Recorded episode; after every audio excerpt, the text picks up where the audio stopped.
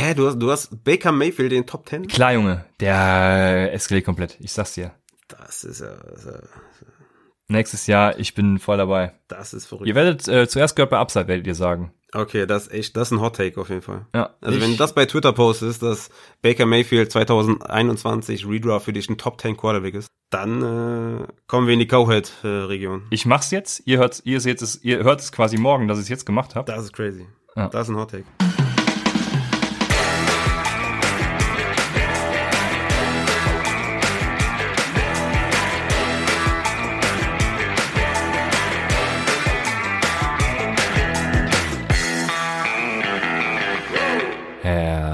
Herzlich willkommen, meine lieben Footballfreunde, bei Upside, dem Fantasy Football Podcast.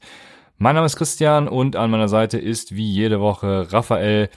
Wir werden heute ein Thema besprechen, was wir letzte Woche schon angesprochen haben, äh, Second Year Running Backs behandeln und auch Third Year Wide Receiver, damit ihr genau wisst, ja, wer äh, in der kommenden Saison eskalieren wird. Wir haben mal bei Instagram und auf Twitter gefragt, was ihr euch so wünscht und ja, wurden größtenteils dazu ermutigt, das auch zu machen.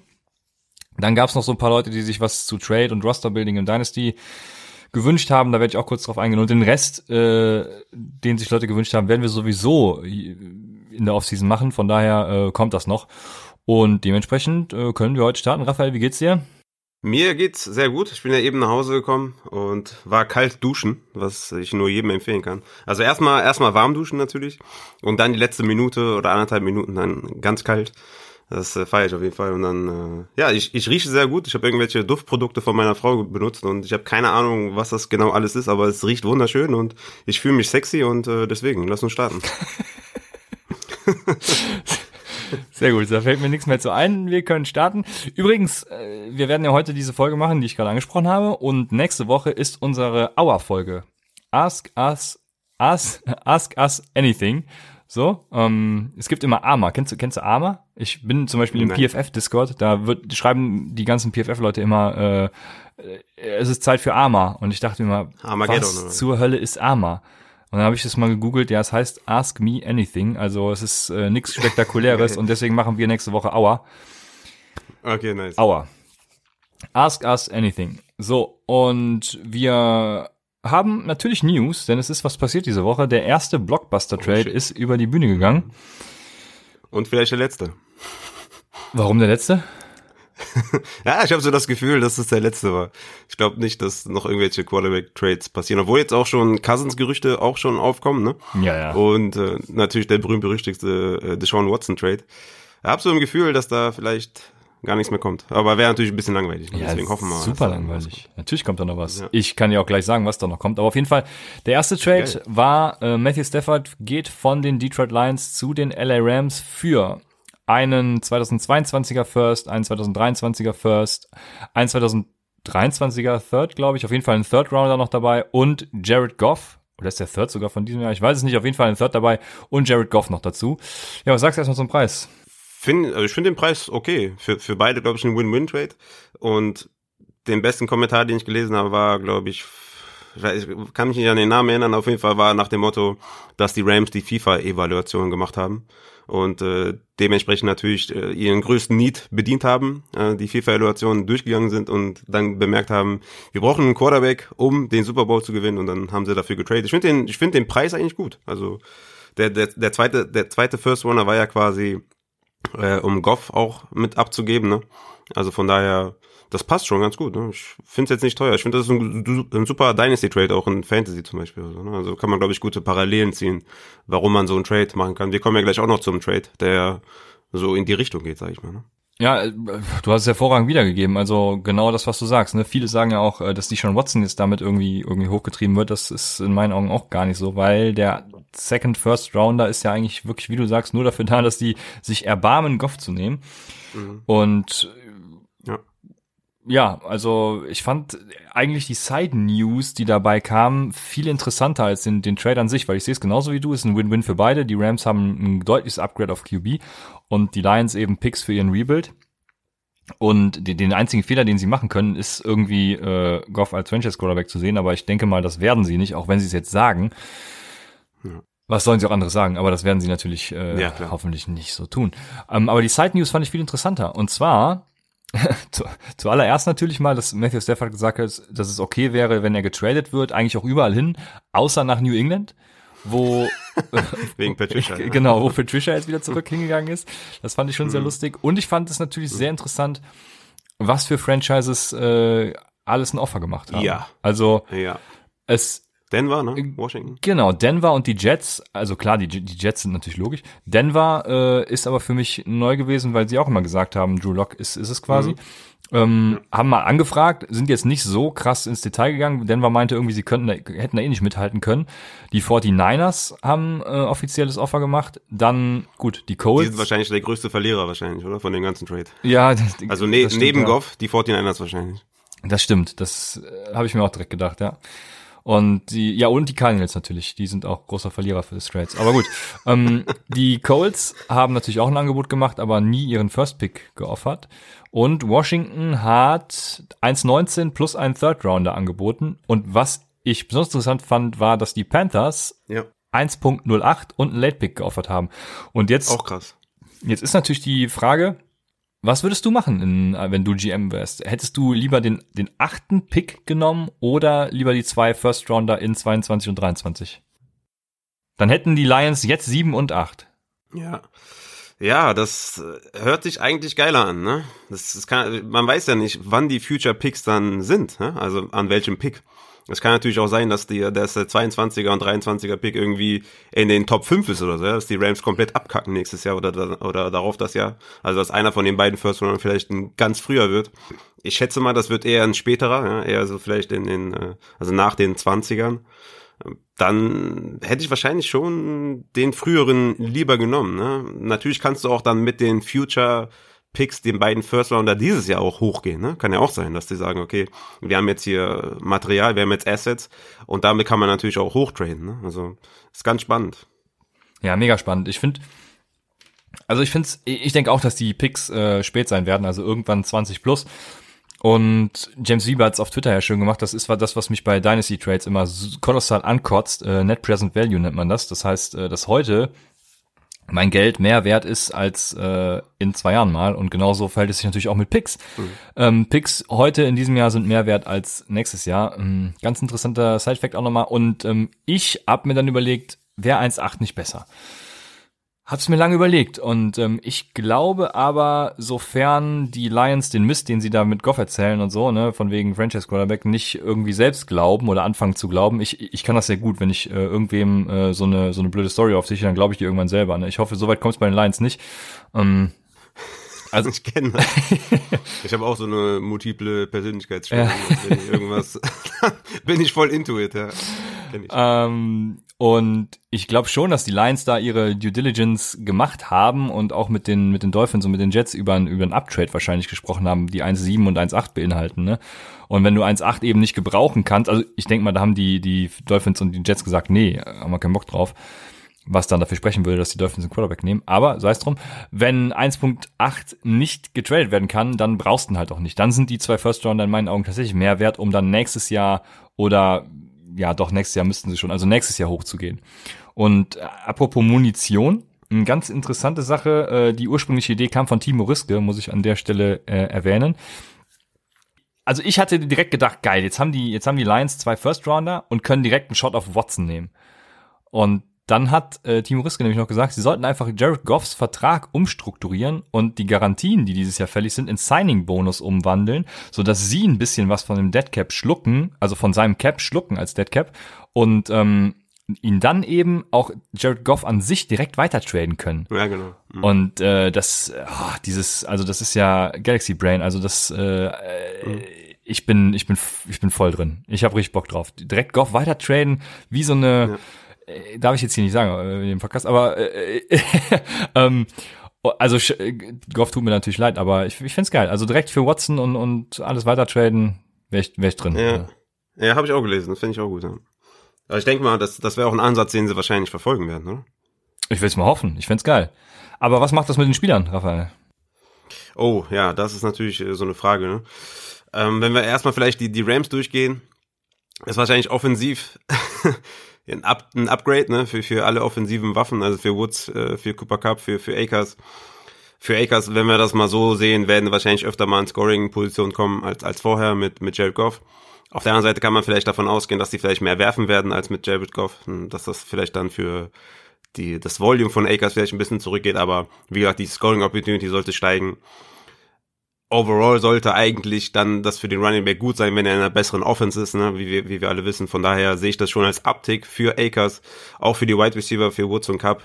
Ich glaube, Goff hat in seiner Karriere öfter mal ja kurz und die mittleren Routen genommen, gerade auch für Cooper Cup. Das könnte vielleicht ein bisschen zurückgehen, weil Stafford eher so der Deep Passer ist, aber ja, das ist, glaube ich, jetzt auch ähm, Nitpicking. So, also die werden alles, alles, die, eine bessere Offense ist immer gut für alle Beteiligten in der Offensive. Von daher würde ich da eher sagen, leichtes Upgrade für alle. Und auf der anderen Seite ist es natürlich eh spannend bei den Lions, ne? Also der Head Coach ist schon zweifelhaft, der OC ist zweifelhaft, also sie werden wahrscheinlich eh viel laufen. Das heißt, für Swift ist es eh schon eine etwas bessere Situation an sich. Jetzt mit Goff werden sie wahrscheinlich noch weniger werfen, wenn er der Übergangsquarterback ist. Es ist auf jeden Fall schon mal gut, sage ich jetzt mal für Swift, dass, dass wenigstens Goff, wenn er denn bleibt, der Übergangsquarterback ist. Besser als wenn das jetzt irgendwie, weiß ich nicht, ein Tyrod Taylor wäre oder sowas. Oder keine Ahnung, wen, kann man auch aus dem Hut ziehen oder irgendein, irgendein, ne, irgendein, irgendjemand anders halt, der jetzt irgendwie nicht der Beste ist, sage ich jetzt mal, dann ist Goff schon jemand, der auch die Bälle verteilen kann. Er ist jetzt kein absolute, eine absolute Graupe, ne? Er ist halt schon eher so ein mittel bis schlechter Quarterback, aber jetzt, weißt du, ich meine, der ist jetzt kein Blake Bortles oder so, ne? Ich weiß Von daher ist ja. ja, von daher ist es für Swift wahrscheinlich eh schon gut, weil die ganze Offense äh, eher lauflastig wird. Aber ich mache mir halt Sorgen um Golladay, ne? Wenn der da bleibt, ist es für ihn natürlich ein hartes Downgrade.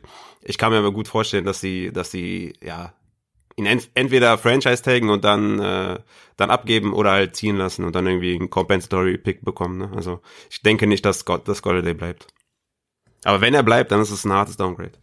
Boah, ich weiß den Franchise-Tag-Preis gerade gar nicht, aber könnte mir das eigentlich im Rebuild auch nicht vorstellen, dass sie den jetzt äh, Franchise-Taggen. Aber wenn er von selbst da bleibt, dann werde ich mein Trikot, was ich hier habe, mit Unterschrift von ihm direkt verbrennen. Da kannst du auf jeden Fall von ausgehen. Das wäre das Dümmste, was er tun kann. Ähm, ja, und, und also für, über die Lions braucht man gar nicht sprechen und, und die Rams klares Upgrade für alle. Und ich glaube vor allem für Josh Reynolds, wenn er da bleibt, ich glaube, der ist auch Free Agent ähm, und wenn Jefferson, wenn Josh Reynolds nicht da bleibt, dann wenn Jefferson vor allem, äh, geiles Dynasty Trade Target übrigens, äh, wird davon profitieren, weil Matthew Stafford ist ähm, der nach PFF der bei mindestens 10, 20 Deep Passes der viertbeste Quarterback und Jared Goff der 25. 31. Äh, ja, ja, mit, äh, also 31. laut PFF. Passer Rating, NFL Passer Rating nehme ich hier als Basis. Ähm, weil es hier keine EPA leider gibt bei PFF. Ich hätte es natürlich auch selbst äh, mir raussuchen können, aber ach ja, dann hätte ich wieder äh, stundenlang an, in R, R gedoktert und hätte die Folge nicht vorbereiten können. Und wir wollen euch natürlich nur das Beste liefern. Also, wie, wie dem auch sei. Ähm, die beiden hatten nämlich einen A-Dot von größer als 11 und sind eben die Deep Threats, ne? Und äh, Van Jefferson wird davon halt profitieren. Aber lange Rede, kurzer Sinn, bei den Rams profitieren alle, bei den Lions halt keiner. Ja. Ja. Dann hätten wir das Thema ja schon abgehakt, Mensch. Das ist richtig, ja. ja. Auf jeden Fall geiler Trade. Ich habe ihn übelst gefeiert. Ich kann mich noch genau erinnern, ich bin wach geworden, weil die Kleine geweint hat. Und ich habe ja mal Nachtschicht bei der Kleinen. Und dann bin ich kurz auf Twitter gegangen und habe ich gesehen, Trade. Und ich so, boah, ich bin komplett eskaliert. Ich dachte, ja, geil. Und habe direkt ähm, meine Meinung dazu geäußert. Und ey, mega auf jeden Fall. Ich, ich feiere das, diese Aggressivität von den Rams ist auf jeden Fall so noch nie da gewesen, glaube ich. Ich meine, die Fehler, die sie gemacht haben, auch noch nicht so da gewesen, glaube ich, in der Form, ne, mit Todd Gurley, mit Cooks, mit Goff, was sie da alles gemacht haben, Verträge verlängert und mhm. dann Deadcap geschluckt und so. Natürlich alles sehr zweifelhaft, aber was ich geil finde, dass man sagt, okay, es war ein Fehler mit, mit Gurley, den cutten wir. Es war ein Fehler mit Goff, wir, wir machen dann ein Upgrade auf der Position. Ich finde, das sind auch schon Eier-Moves, ne? Und ja. das kann man nur, glaube ich, äh, ja, als Rams-Fan kann man das, glaube ich, nur appreciaten. Ja. Just good is not good enough oder so. Ich habe jetzt diese Werbung, äh, da gibt's irgendeine Werbung, die immer während der NFL-Spiele kommt. Ich weiß nicht, von wem es ist. Aber ja, geiler Move, äh, finde ich auch. Und was auch ein geiler Move war, war, dass ich Kay Johnson noch erwähnt habe in der letzten Folge, der beim Senior Bowl aufgetreten ist, weil Kay Johnson hat natürlich in den Trainings äh, komplett abgerissen und ist natürlich äh, der nächste Hall of Famer, der in die NFL geht. Kay Johnson gute Woche gehabt äh, mit ordentlichem QB-Play. Wenn der ordentlich hätte geworfen, dann hätte er auch mit einem Touchdown wäre mit aus dem Spiel gegangen eine ordentliche, super Special Teams Performance auch gehabt. Mm, also ich glaube, der geht locker an, an Day 3. Mm, ist ja ein Small School, ja, ist ja ein Small School Guy, deswegen war jetzt nicht so abwegig, dass er auch undrafted geht. Ne? Also ich, ich glaube, er wird auf jeden ja. Fall gedraftet. Und ja, vielleicht passiert es ja auch sogar an, an Day 2, äh, wovon ich jetzt erstmal nicht ausgehen würde. Aber vielleicht, vielleicht kommt der Hype ja noch. Ich bin auf jeden Fall hyped. hyped ich bin Fall. hyped und glaube, er wird richtig eskalieren in der NFL. Hat auch in den Trainings Leute außen geschlagen. Das war immer sein Manko, weil er eben äh, von der Statur her das Ganze nicht hergibt. Äh, gegen Press und so. War jetzt auch keine gute Coverage, muss man dazu sagen, aber wir sehen das natürlich nicht. Wir sehen das Gute, was Kate Johnson macht. Geiler Wir sehen das gute Play, egal gegen wen. So ist es. Ja, was gab was gab sonst noch zu erwähnen? Also, weiß nicht, äh, Michael Carter, 84er PFF-Grade, Running Back von äh, North Carolina. Mhm gute Leistung gezeigt. Dann äh, ja, hatte ein paar broken Tackles, ne, 60 ja. Yards bei 8 Carries, also der hat auf jeden Fall auf sich aufmerksam gemacht, ne? Ja, ja, auf jeden Fall, so wie Josh Kelly letztes Jahr. Und dann genau. dann kommt Dimitri Feld natürlich ins Spiel, Running Back von UCLA. Für mich der kompletteste Gewinner der Woche, sage ich mal, hat äh, ist ja ein Running Back, wie gesagt, hat als Wide Receiver gespielt, geile Routes gelaufen, äh, wurde im Slot gefeatured, hat sogar einen Touchdown Outside gefangen. Also das einzige Problem, was ich bei ihm sehe, ist halt das Pass-Blocking. Ne? Also selbst Antonio Gibson, zu dem wir später noch kommen, äh, nee, zu dem kommen wir, doch, zu dem kommen wir später, genau, Entschuldigung, bringt dir halt nichts, wenn sein Pass-Blocking als zu schlecht angesehen wird, so dass ein JD McKissick mhm. immer noch rumtouren darf, ne? Ja, könnte so ein, könnte, entweder könnte der so ein Nahim Heinz werden oder halt so ein Justice Hill, ne? Das sind so, glaube ich, die beiden, also Best Case wäre Nahim Heinz, Worst Case wäre Justice Hill. Ähm, wenn man sich den Touchdown anguckt von ihm, wo er dann so einen schönen Inside-Move äh, gemacht hat, das, äh, beschreibt seinen Spielstil, glaube ich, ganz gut. Bin ich mal gespannt, was da draus wird. Aber ich würde jetzt mal sagen, der wird keine große Rolle haben in der NFL. Naja. Ja, haben wir noch Dwayne Eskridge ist so ein kleiner Sleeper, auch schon vor dem Senior Bowl gewesen. Ansonsten eigentlich keine Überraschung, so, so wirklich, wie ich finde. Auf Quarterback natürlich, aber gut, die guten Quarterbacks gehen natürlich nicht in den Senior Bowl, weil sie als Juniors schon in die NFL gehen, siehe Trevor Lawrence, Justin Fields und so. Mhm. Mhm. Von daher, ja, braucht man das jetzt auch nicht zu, zu hoch interpretieren, sag ich mal.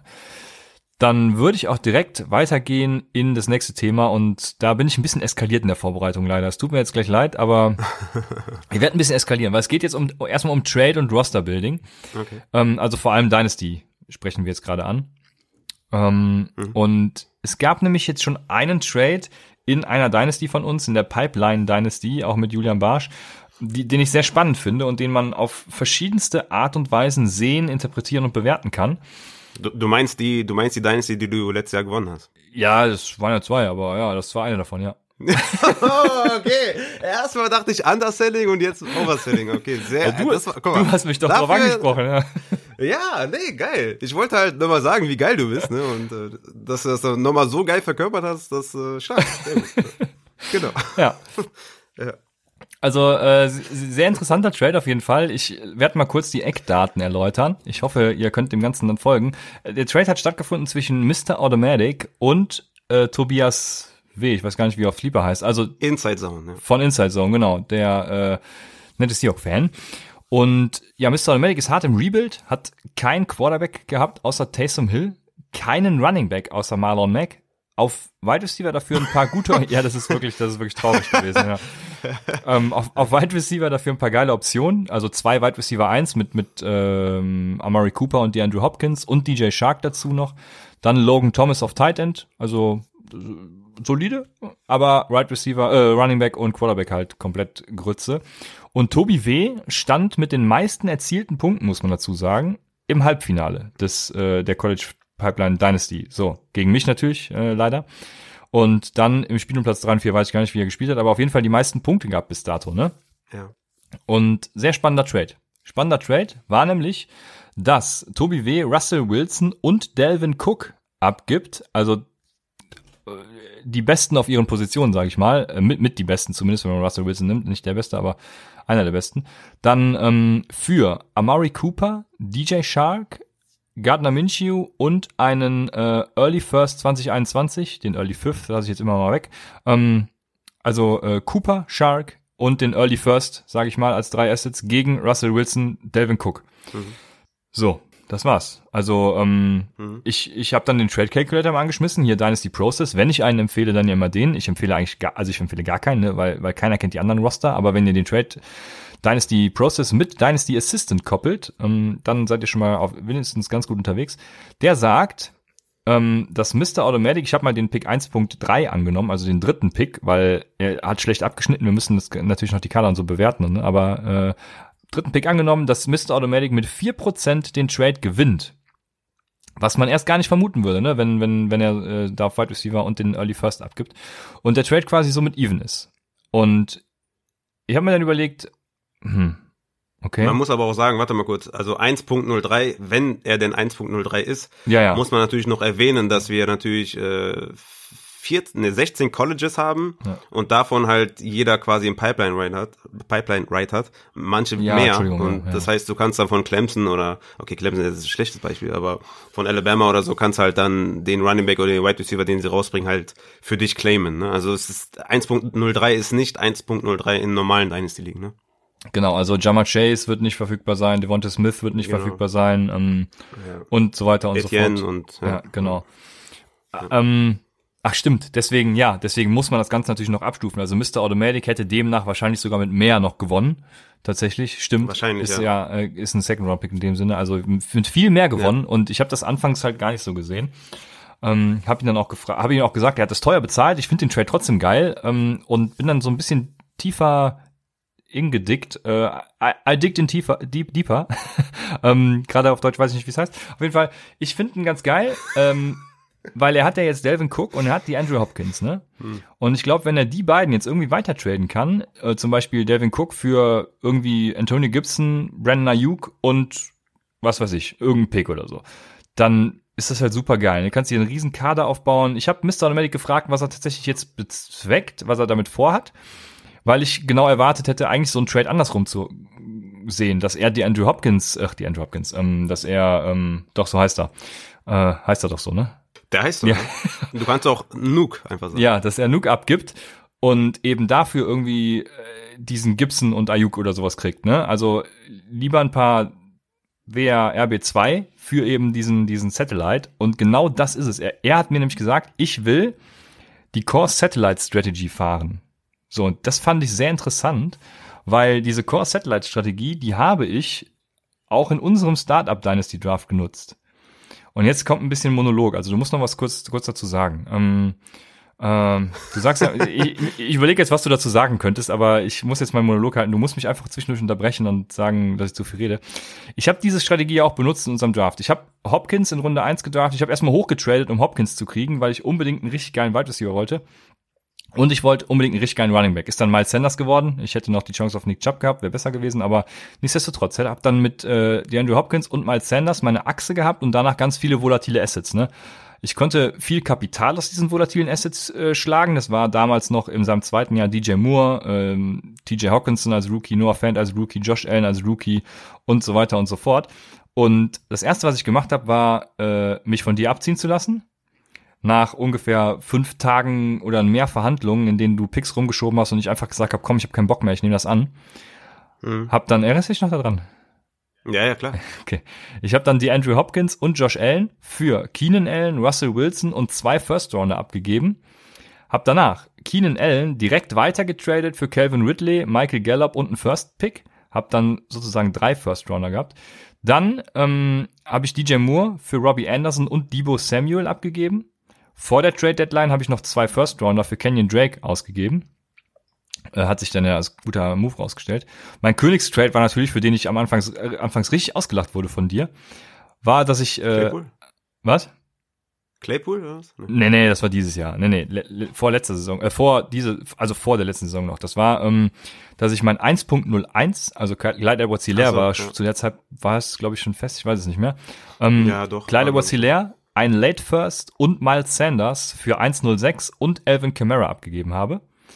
Mhm. Ähm, Kamara halt, ne? Dann habe ich Debo Samuel für Darius Guys abgegeben, war jetzt rückblickend betrachtet nicht so ein geiler Move. Chris Godwin habe ich für zwei Early First Rounder ergattert, die ich mir eben aus diesen Trades geholt habe, ne? Dann habe ich, gut, das war auch jetzt wieder, also Darius Guys war einer, dann habe ich einen zweiten gemacht mit AJ Green für zwei First Rounder, ein Second und ein Third Round Pick geholt. Mhm als ich das heute gesehen habe, habe ich kurz fast das Weinen angefangen. Ja, das ist übel. Und äh, naja, dann habe ich Michael Gallup und einen First Rounder noch für Montgomery und einen Second Rounder ge geholt.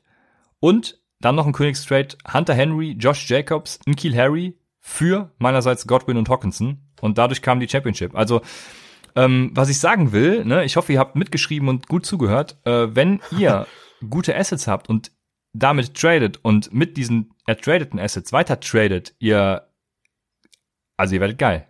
Ihr müsst am Ball bleiben, ihr müsst immer eure FIFA-Evaluation machen. Wie ihr nach jedem Trade dasteht, müsst ihr gucken und dann einfach komplett eskalieren ähm, und immer weiter Trades suchen und euch einfach so verbessern, wie es geil ist. Außer AJ Green müsst ihr bitte dann nicht mehr holen. Ja, ja. und die Core Satellite Strategy, so, ich wollte, äh, ja. lass mich die noch ausführen, dann, dann kannst du gerne sagen, was du davon hältst, weil die Core Satellite Strategy zielt darauf ab, dass du eben deine Volatilität minimierst, ne, bei gleichzeitig größer Möglichkeit, den Markt zu schlagen. Sprich eben, du hast den Großteil deines Kapitals im passiven Investment gebunden, also in diesen äh, normaler, äh, ne, in jetzt der richtigen Strategie und kaufst spezifische Assets dazu. In dem Fall eben hat er jetzt Delvin Cook, ähm, Russell Wilson, DeAndre Hopkins und Logan Thomas als geile Assets und ansonsten gute Opportunities. Das Problem, was ich bei ihm sehe, er hat keine Opportunities. Opportunities sind in meinen Augen so Rookies oder Sophomores, äh, die eben outbreaken können, dazu kommen wir später noch. Und ähm, ja, dann eben auch wirklich den Markt schlagen können. Und er hat halt nur die Graupen der Liga, ne? Der Einzige, der da irgendwie eskalieren könnte, wäre Brian Edwards. Und das ist so das Problem, was ich bei ihm sehe. Er hat ähm, 97 Prozent oder sowas war das, habe ich heute mal geguckt, äh, von Dynasty Assistant, also laut ECR, an, an seinem Value in diesen Positionen gebunden, in diesen vier Stück. Und äh, 94 steht hier, 94 Prozent mit Wilson, Cook, Hopkins, Thomas und der Rest macht nur 6 Prozent seines Values aus. Also das ist für mich ein Riesenproblem. Deswegen bin ich der Meinung, er muss weiter traden und kann dann eben den Christian-Weg gehen und Championship gewinnen. Aber äh, das ist halt noch ein langer Weg. Hm. Wie findest du die das Strategie? Was, ah, Entschuldigung. Ja, gut, finde ich gut. Aber ich finde, die ist schwer umsetzbar in der 16er Liga. Weißt du? Ähm, weil du nicht mal eben halt Spieler irgendwie vom Waiver holst, ähm, die dann irgendwie gut sind und so, weil die, weil die meisten halt schon weg sind, ne? das Waiver ist leergefegt. Also ich finde das schwierig in der 16er Liga umzusetzen. Auch wenn man, wenn wir haben zwei, vier, sechs, acht Starter, ne? Ja. Acht Starter. Da finde ich das ein bisschen schwierig. Also in der 12er Liga finde ich das ein bisschen einfacher. Ähm, aber ja, es ist natürlich schwierig, Devin Cook, du musst erstmal einen Abnehmer finden. Ne? Also ich habe ich hatte zum Beispiel dem Tobi für Devin Cook Chris Godwin geboten, eins zu eins. Ne? Ähm, ich, ich fand es halt relativ unnötig bei dem Trade, dass er noch Russell Wilson abgegeben hat, zusätzlich. Ja, ja. Ich glaube, ja. das ist so das, was ich nicht gemacht hätte an seiner Stelle. Ähm, ich ich finde es eigentlich ganz clever von Mr. Automatic, dass er Murray Cooper abgegeben hat weil der natürlich ein potenzieller Cut-Kandidat ist 2022, ne? Dann ähm, kostet er 6 Millionen Dead Cap. Ähm, das ist, ja, also ist jetzt nicht so viel im, im Gegenzug, was er sonst kostet. Also das ist ein Potential äh, Cut, äh, ja. Also von daher finde ich das ganz gut. Wer weiß, wo er dann unterkommt. Und DJ Chark ist halt auch eine, ist halt ein Outbreak-Kandidat, aber jetzt halt noch nicht ein Top 20 Wide Receiver. Von daher finde ich, finde ich den Trade auch auf Mr. Automatics Seite. Aber ja, du hast, du hast recht. Er kann jetzt nicht mehr viel damit machen, glaube ich. Also es wird, glaube ich, relativ schwer für Delvin Cook einen Abnehmer zu finden und er muss ihn ja weiterverkaufen. Ich dachte nämlich, dass der gar nicht ein Rebuild ist, sondern dass er eher jetzt im Win Now ist. Ich kannte seinen Kader nicht. Ich wusste nur von Tobi, dass er ein Rebuild ist. Und Tobi hat natürlich jetzt im Rebuild sich gedacht, okay, ich gebe den Running Back ab und hole mir dafür zwei junge, gute Wide Receiver. Ist auch gut, ist auch natürlich gelungen an der Stelle. Aber ich glaube, den Russell Wilson hätte ich da nicht mehr draufgelegt. Ich hätte ohne Russell Wilson den Trade gemacht. Weil, wie gesagt, der, der, der zweit oder der Erstrundenpick ist halt, wenn man die ganzen Spieler abzieht, die halt von den Unis schon geclaimed werden oder von den, äh, also mit Jamar Chase und so, Devonta Smith und die werden halt alle nicht mehr da sein. Deswegen sehe ich diesen First-Round-Pick nicht als so massives Value. Deswegen sehe ich das schon eher auf der Seite von Mr. Automatic, aber interessante Strategie auf jeden Fall. Ich hätte jetzt, weil du hast mir ja schon im Off gesagt, dass der ein Rebuild ist. Fand ich sehr überraschend. Ich dachte, der wäre jetzt irgendwie im Winner oder so, aber da muss er natürlich jetzt gucken, was er damit macht. Ne? Also ja. da muss er Abnehmer finden jetzt. Ja, was ich viel, also sehr interessant fand, ist, dass Tobi ja jetzt in den Rebuild geht, obwohl er die meisten Punkte erzielt hat. Den habe ich natürlich auch gefragt, was er damit bezweckt. Und ähm, der musste aber auch in Rebuild gehen. Ja, ja, ich dachte tatsächlich, jetzt ist er irgendwie der neue Mr. Automatic, ne? mit, mit so nichts halbem und nichts Ganzem irgendwie. Aber er hat mir dann äh, eine lange Nachricht geschrieben tatsächlich und mir seine FIFA-Evaluation erklärt. Ja, geil. Und da war ich natürlich stolz drauf. Und er hat mir dann geschrieben, er hat mit viel Glück das Halbfinale erreicht, seiner Meinung nach. Ne? Er hatte Wilson und Cook in der äh, Prime, die auf ihrem Peak performt haben. Dazu über viele Wochen ja. Mike Davis auch, der irgendwie ja. seinen Todd Gurley Bust weggemacht hat aus dem Draft. Ja. Und äh, seine Baustelle waren halt ja, weit. Gurley hat ja auch, Gurley hat ja auch Wochen, wo er produziert hat. Ne? Also ja, yeah, genau, so, genau. Der, also, ne. Und die Baustelle bei ihm war halt Wide Receiver, sagt er, da mit äh, Devonta Parker und Darius Slayton, äh, ja, going forward nichts reißen wird. Dazu und FIFA-Evaluation, ne, ich sag's euch, das ist der Shit. Er hat seine Division sich angeguckt, die ist härter geworden, da Ohio, also Julian Barsch mit Jefferson, Dobbins und Josh Allen äh, und auch Terry McLaurin sehr stark ist, ne? Und er hat auch den Blick über die Division hinaus gewagt und das hat ihm alles keine Hoffnung gemacht. Nun, er hatte einfach keinen Bock auf Mittelmaß oder eben darauf, dass ihn, äh, wenn er in die Playoffs kommen sollte, vielleicht, dass ihn da die Depth seines Kaders irgendwie einholt, ne? Da hat er gesagt, ja. ich hole das Optimum aus Devin Cook raus und leite meinen Umbruch ein. Also kann ich aufgrund der Altersstruktur auch verstehen. Er hat Chris Carson, Todd Gurley, Adrian Peterson, AJ Green, Larry Fitzgerald, Jordan Reed und Gronk noch auf Tight End. Also ja, kann ich schon, schon nachvollziehen, ne? Absolut. Für mich ein ganz klarer Rebuild, äh, ganz klares Rebuild-Team. Hat, äh, ja, du hast ja eigentlich schon alles vorgelesen an Spielern, also kann ich voll verstehen. Und wie gesagt, ich hätte halt, ich finde halt Russell Wilson dazu zu packen. Ich hätte für Russell Wilson mehr rausgeholt, weil er in dem Format, was wir spielen, noch mal besser ist als in einem normalen Format. Ah, stimmt, ja. Und deswegen hätte ich das hätte ich das halt nicht gemacht. Der noch on, on top dazu gegeben. Ich hätte dann Derek Carr, sehe ich gerade, hat er. Ja, hätte genau. Derek Carr abgegeben, weißt du? Und das ist halt schon ein krasse, krasses äh, Drop-off, ne, von äh, Wilson zu Derek Carr. Das wäre dann so die Range gewesen, wo ich gesagt habe, okay, jetzt ist der ausgeglichen. So finde ich den halt auf Mr. Automatic Seite. Ja, das stimmt. Ja, gleichzeitig hat äh, ähm, Tobi natürlich jetzt schöne junge Wide Receiver mit Darius Slayton und Preston Williams und da schlage ich wieder die perfekte Überleitung zu unseren Third-Year Wide Receivers und Second-Year Running Backs. Wir fangen mit den Running Backs an. Aber vorher äh, muss ich natürlich noch sagen, sagt mal, wie euch das jetzt gefallen hat. Ich kann mir vorstellen, dass es äh, per Audio relativ schwer zu folgen ist. Also ihr habt es euch ja gewünscht des Öfteren, deswegen habe ich das jetzt mal mit reingenommen und äh, mal, mal so vorgetragen. Ich, ich hoffe, man konnte es nachvollziehen und verstehen. Lasst gerne Feedback da. Ähm, ansonsten wäre auch eine Idee, das vielleicht mal über Twitch zu machen, so dass man was sehen kann oder so. Also schreibt es uns einfach. Wie, wie sollen wir es machen? War es gut? Äh, kann man sowas öfter machen? Ähm, in welchem Format? Gebt uns Feedback. Danke sehr. Und dementsprechend kommen wir jetzt zu den Second Year Running Backs. Und da ich so viel erzählt habe, Raphael, ich überlasse dir jetzt einfach komplett das Feld.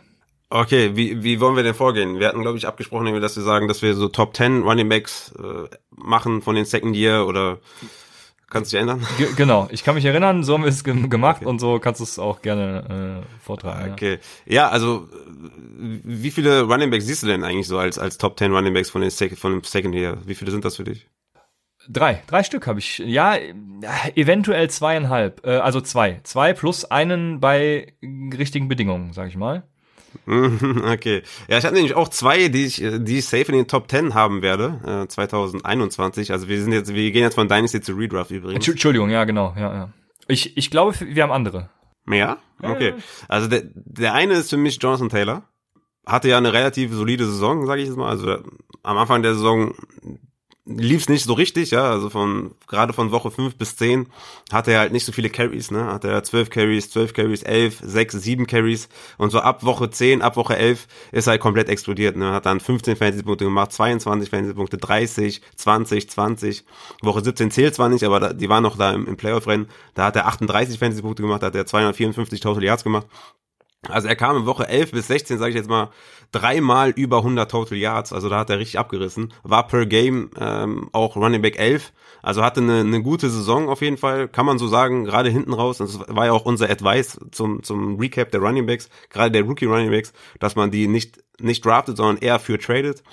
Das einzige Problem, was ich sehe bei Jonathan Taylor, sind halt die Targets. Und da war ich mir unsicher, ob ich ihn trotz ja, der geringen Targets äh, in die Top 10 nehme. Und muss dann halt sagen, aufgrund des ganzen, des Gesamtvolumes, was er halt hat, äh, habe ich ihn trotzdem noch reingepackt, weil er hat halt, er ist halt der, er hat halt 232 Carries, das ist der achtbeste Wert unter allen Running Backs. Er hatte acht, äh, also der achtbeste Running Back bei Red Zone Touches. Ähm, der hatte neun, neun Goal Line Carries, 0,6 per Game. Also das sind schon Zahlen, wo man sagt, okay, äh, das ist schon eher ein Top 10 Running Back. Ne? Also hatte zwölf Touchdowns, das war der viertbeste Wert, hatte die äh, drittmeisten Rushing Yards. Wie gesagt, das Einzige, was bei ihm halt das Problem ist, sind äh, die Targets und die Receptions. Er hatte insgesamt 41 Targets und 36 Receptions. Das ist unter Running Back der 19. beste Wert.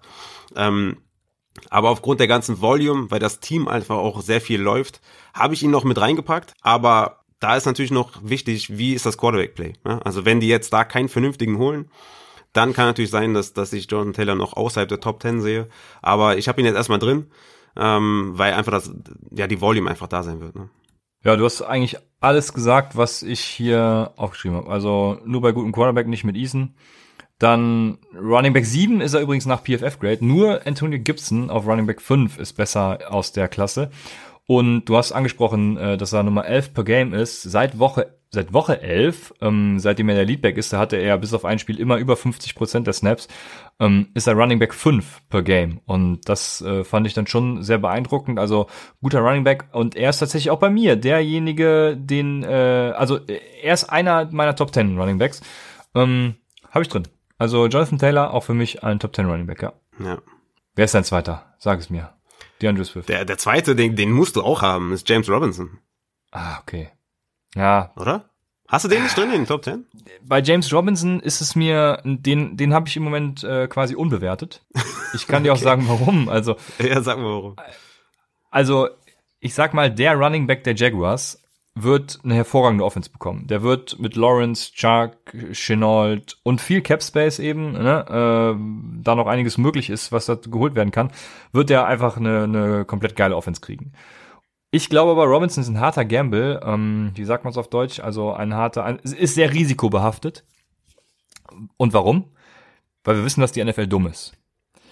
Weil James Robinson hat kein Draftkapital. James Robinson äh, ist undrafted Free Agent und ich könnte mir vorstellen, dass die Jaguars mit ihren ganzen Cap Space eben dafür sorgen, dass sie zum Beispiel einen Aaron Jones holen oder sowas. Und dann sage ich halt, yo, das war's dann für James Robinson. Also, ähm, wenn das nicht passiert, dann bin ich bei dir und würde ihn tatsächlich, äh, ja, ich weiß nicht, ob in die Top 10, aber auf jeden Fall irgendwo Borderline da reinpacken. Und ähm, sehe das genauso wie du, aber ich habe da, also es wäre mir jetzt im Moment noch zu risikoreich, das zu sagen. Ja, ja, wir wissen alle, was für eine super Song der gespielt hat, ne? Running Back 6 per Game, äh, Running Back 4 overall. Was mich, also warum ich sage, dass er für mich ein Top 10 Running Back, wenn er natürlich der Leadback ist, ja klar, ne? Also ich meine, die Downside ist natürlich, dass die Jacks ähm, zum einen natürlich ähm, ja, Cap Space haben, um, um Spieler zu holen. Und zum anderen haben sie natürlich auch viele Picks. Ne? Die haben den äh, 25, den 25. Pick, den 33., 45. Also das sind alles, äh, denke ich mal, die drei Picks. Wenn sie da einen Running Back holen würden, würde in der NFL wahrscheinlich keiner aufschreien, äh, außer außer halt die die ähm, ja, Analytic Boys. Ne? Von daher ist es schon äh, ja kann man schon davon ausgehen, dass sie vielleicht das machen. Ich kann mir jetzt nicht vorstellen, weil James Robinson einfach komplett abrasiert hat. Ne? Also der hat ja auch mit seiner Opportunity, übrigens der, der Running Back mit der, mit der meisten Opportunity von 85,2 Prozent, das ist der beste Wert in der ganzen NFL unter Running Backs. Er hat damit ja auch viel gemacht. Ne? Hat ein Dominator-Rating von 31,8, das ist der viertbeste Wert unter Running Backs.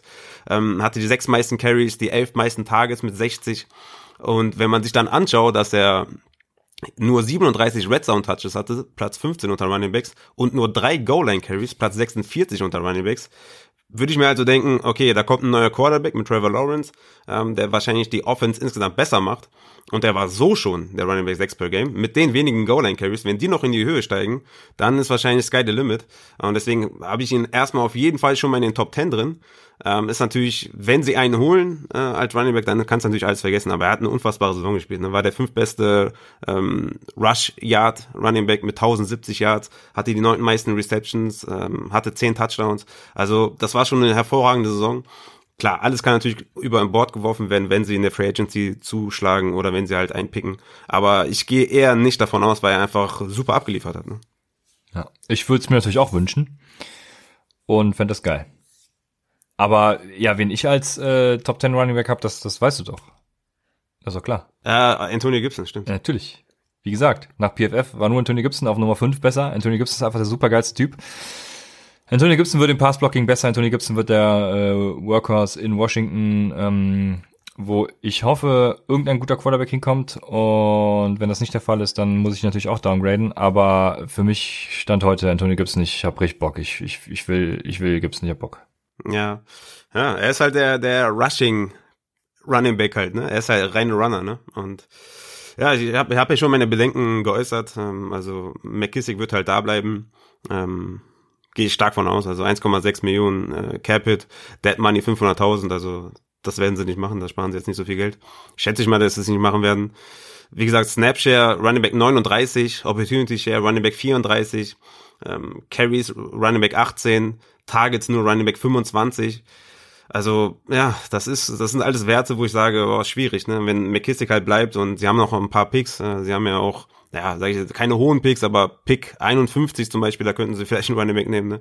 Ähm, von daher, ich finde es schwierig mit, äh, mit Anthony Gibson. Ich bin da eher nicht so auf deiner Seite, aber, ja, Mal schauen. Ne? Also er hat auch viele Touchdowns gemacht ne, aus seiner Opportunity. Er hat elf Touchdowns, der siebtbeste Wert unter den Running Backs, äh, 5,3% Rate. Also das ist, ist, schon eher gut unter den Carries. Wie gesagt, er hatte ja nur 170 Carries.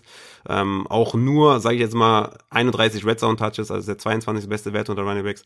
Also von daher, mal, mal schauen. Also ich, ich bin mir sehr unsicher, muss ich sagen. Also bei Antonio Gibson. Aber ich habe dazu ja schon viel gesagt, dass ich glaube, dass McKissick halt ihm immer noch wehtut und hm. er ist halt nur ein Rusher. Ja, was komplett dämlich ist. Deswegen, er wird ja an seinem Passblocking arbeiten und dann wird er mehr. Ich hatte ja zweieinhalb.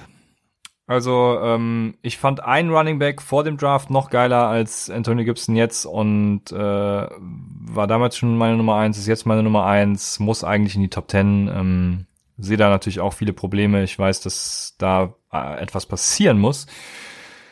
Ja, für mich der attraktivste Running Back ist natürlich J.K. Dobbins. Äh, J.K. Dobbins ist nach Nick Chubb der zweitbeste Running Backs, was Rushing Yards over Expectation per Attempt angeht, mit 1,67 Rushing Yards over Expectation per Attempt. Also das heißt, bei jedem Attempt, den er hatte, hat er 1,67 Yards mehr gemacht, als die Modelle von ihm erwartet haben. J.K. Dobbins braucht einfach nur mehr Carries und dann dann ist Sky the Limit, äh, wie wir hier so schön sagen. Also wenn er die kriegt, dann, dann rastet er komplett aus. Und ich hoffe, dass er die kriegt. Ich glaube, dass die Ravens mit ihm als Leadback gehen können, äh, brauchen Gus Edwards eben nicht mehr. Ich glaube, der ist sogar Free Agent. Ich weiß nicht, ob, ob sie äh, ihn weiter beschäftigen werden. Mark Ingram hat ja schon gesagt, er hört auf. Ach, ich habe einfach die Hoffnung. Der, der hört nicht auf, die haben, haben den gecuttet. Oder, oder so, ja. Äh, Entschuldigung, genau.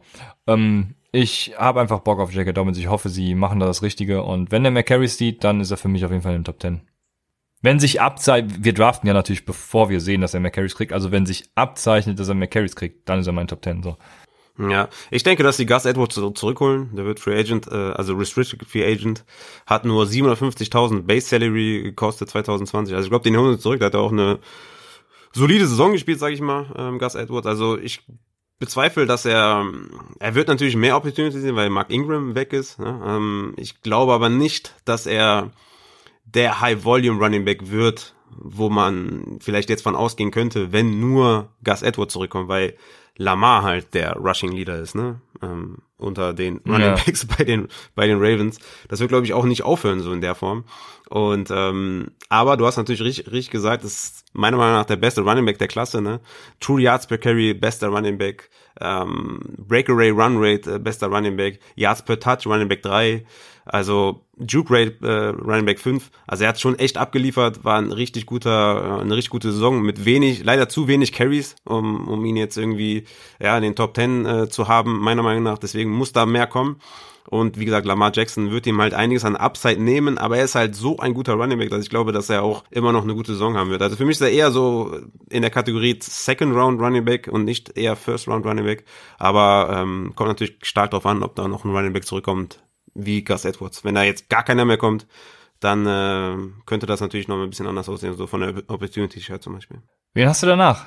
Also, äh, in, äh, ja, Top 20, Second Round hast du ja gerade schon gesagt, so, so in der Region. Cam Akers. Ah, Cam Akers, okay. Ne, natürlich, also äh, natürlich mit Verletzungen zu kämpfen gehabt, ne? Deswegen war jetzt seine Saison nicht so gut. Also Running Back 49, also hat natürlich nur äh, 10 Spiele gemacht. Man hat natürlich gesehen, in Woche 13, 14 und 15 haben wir so Flow und Upside von ihm gesehen. Ne? Also da hatte er 22 Touches für 16 Fantasy-Punkte, 31 Touches für 20 Fantasy-Punkte und 16 Touches für 7 Fantasy-Punkte. Also ein Mix aus Flow und Upside.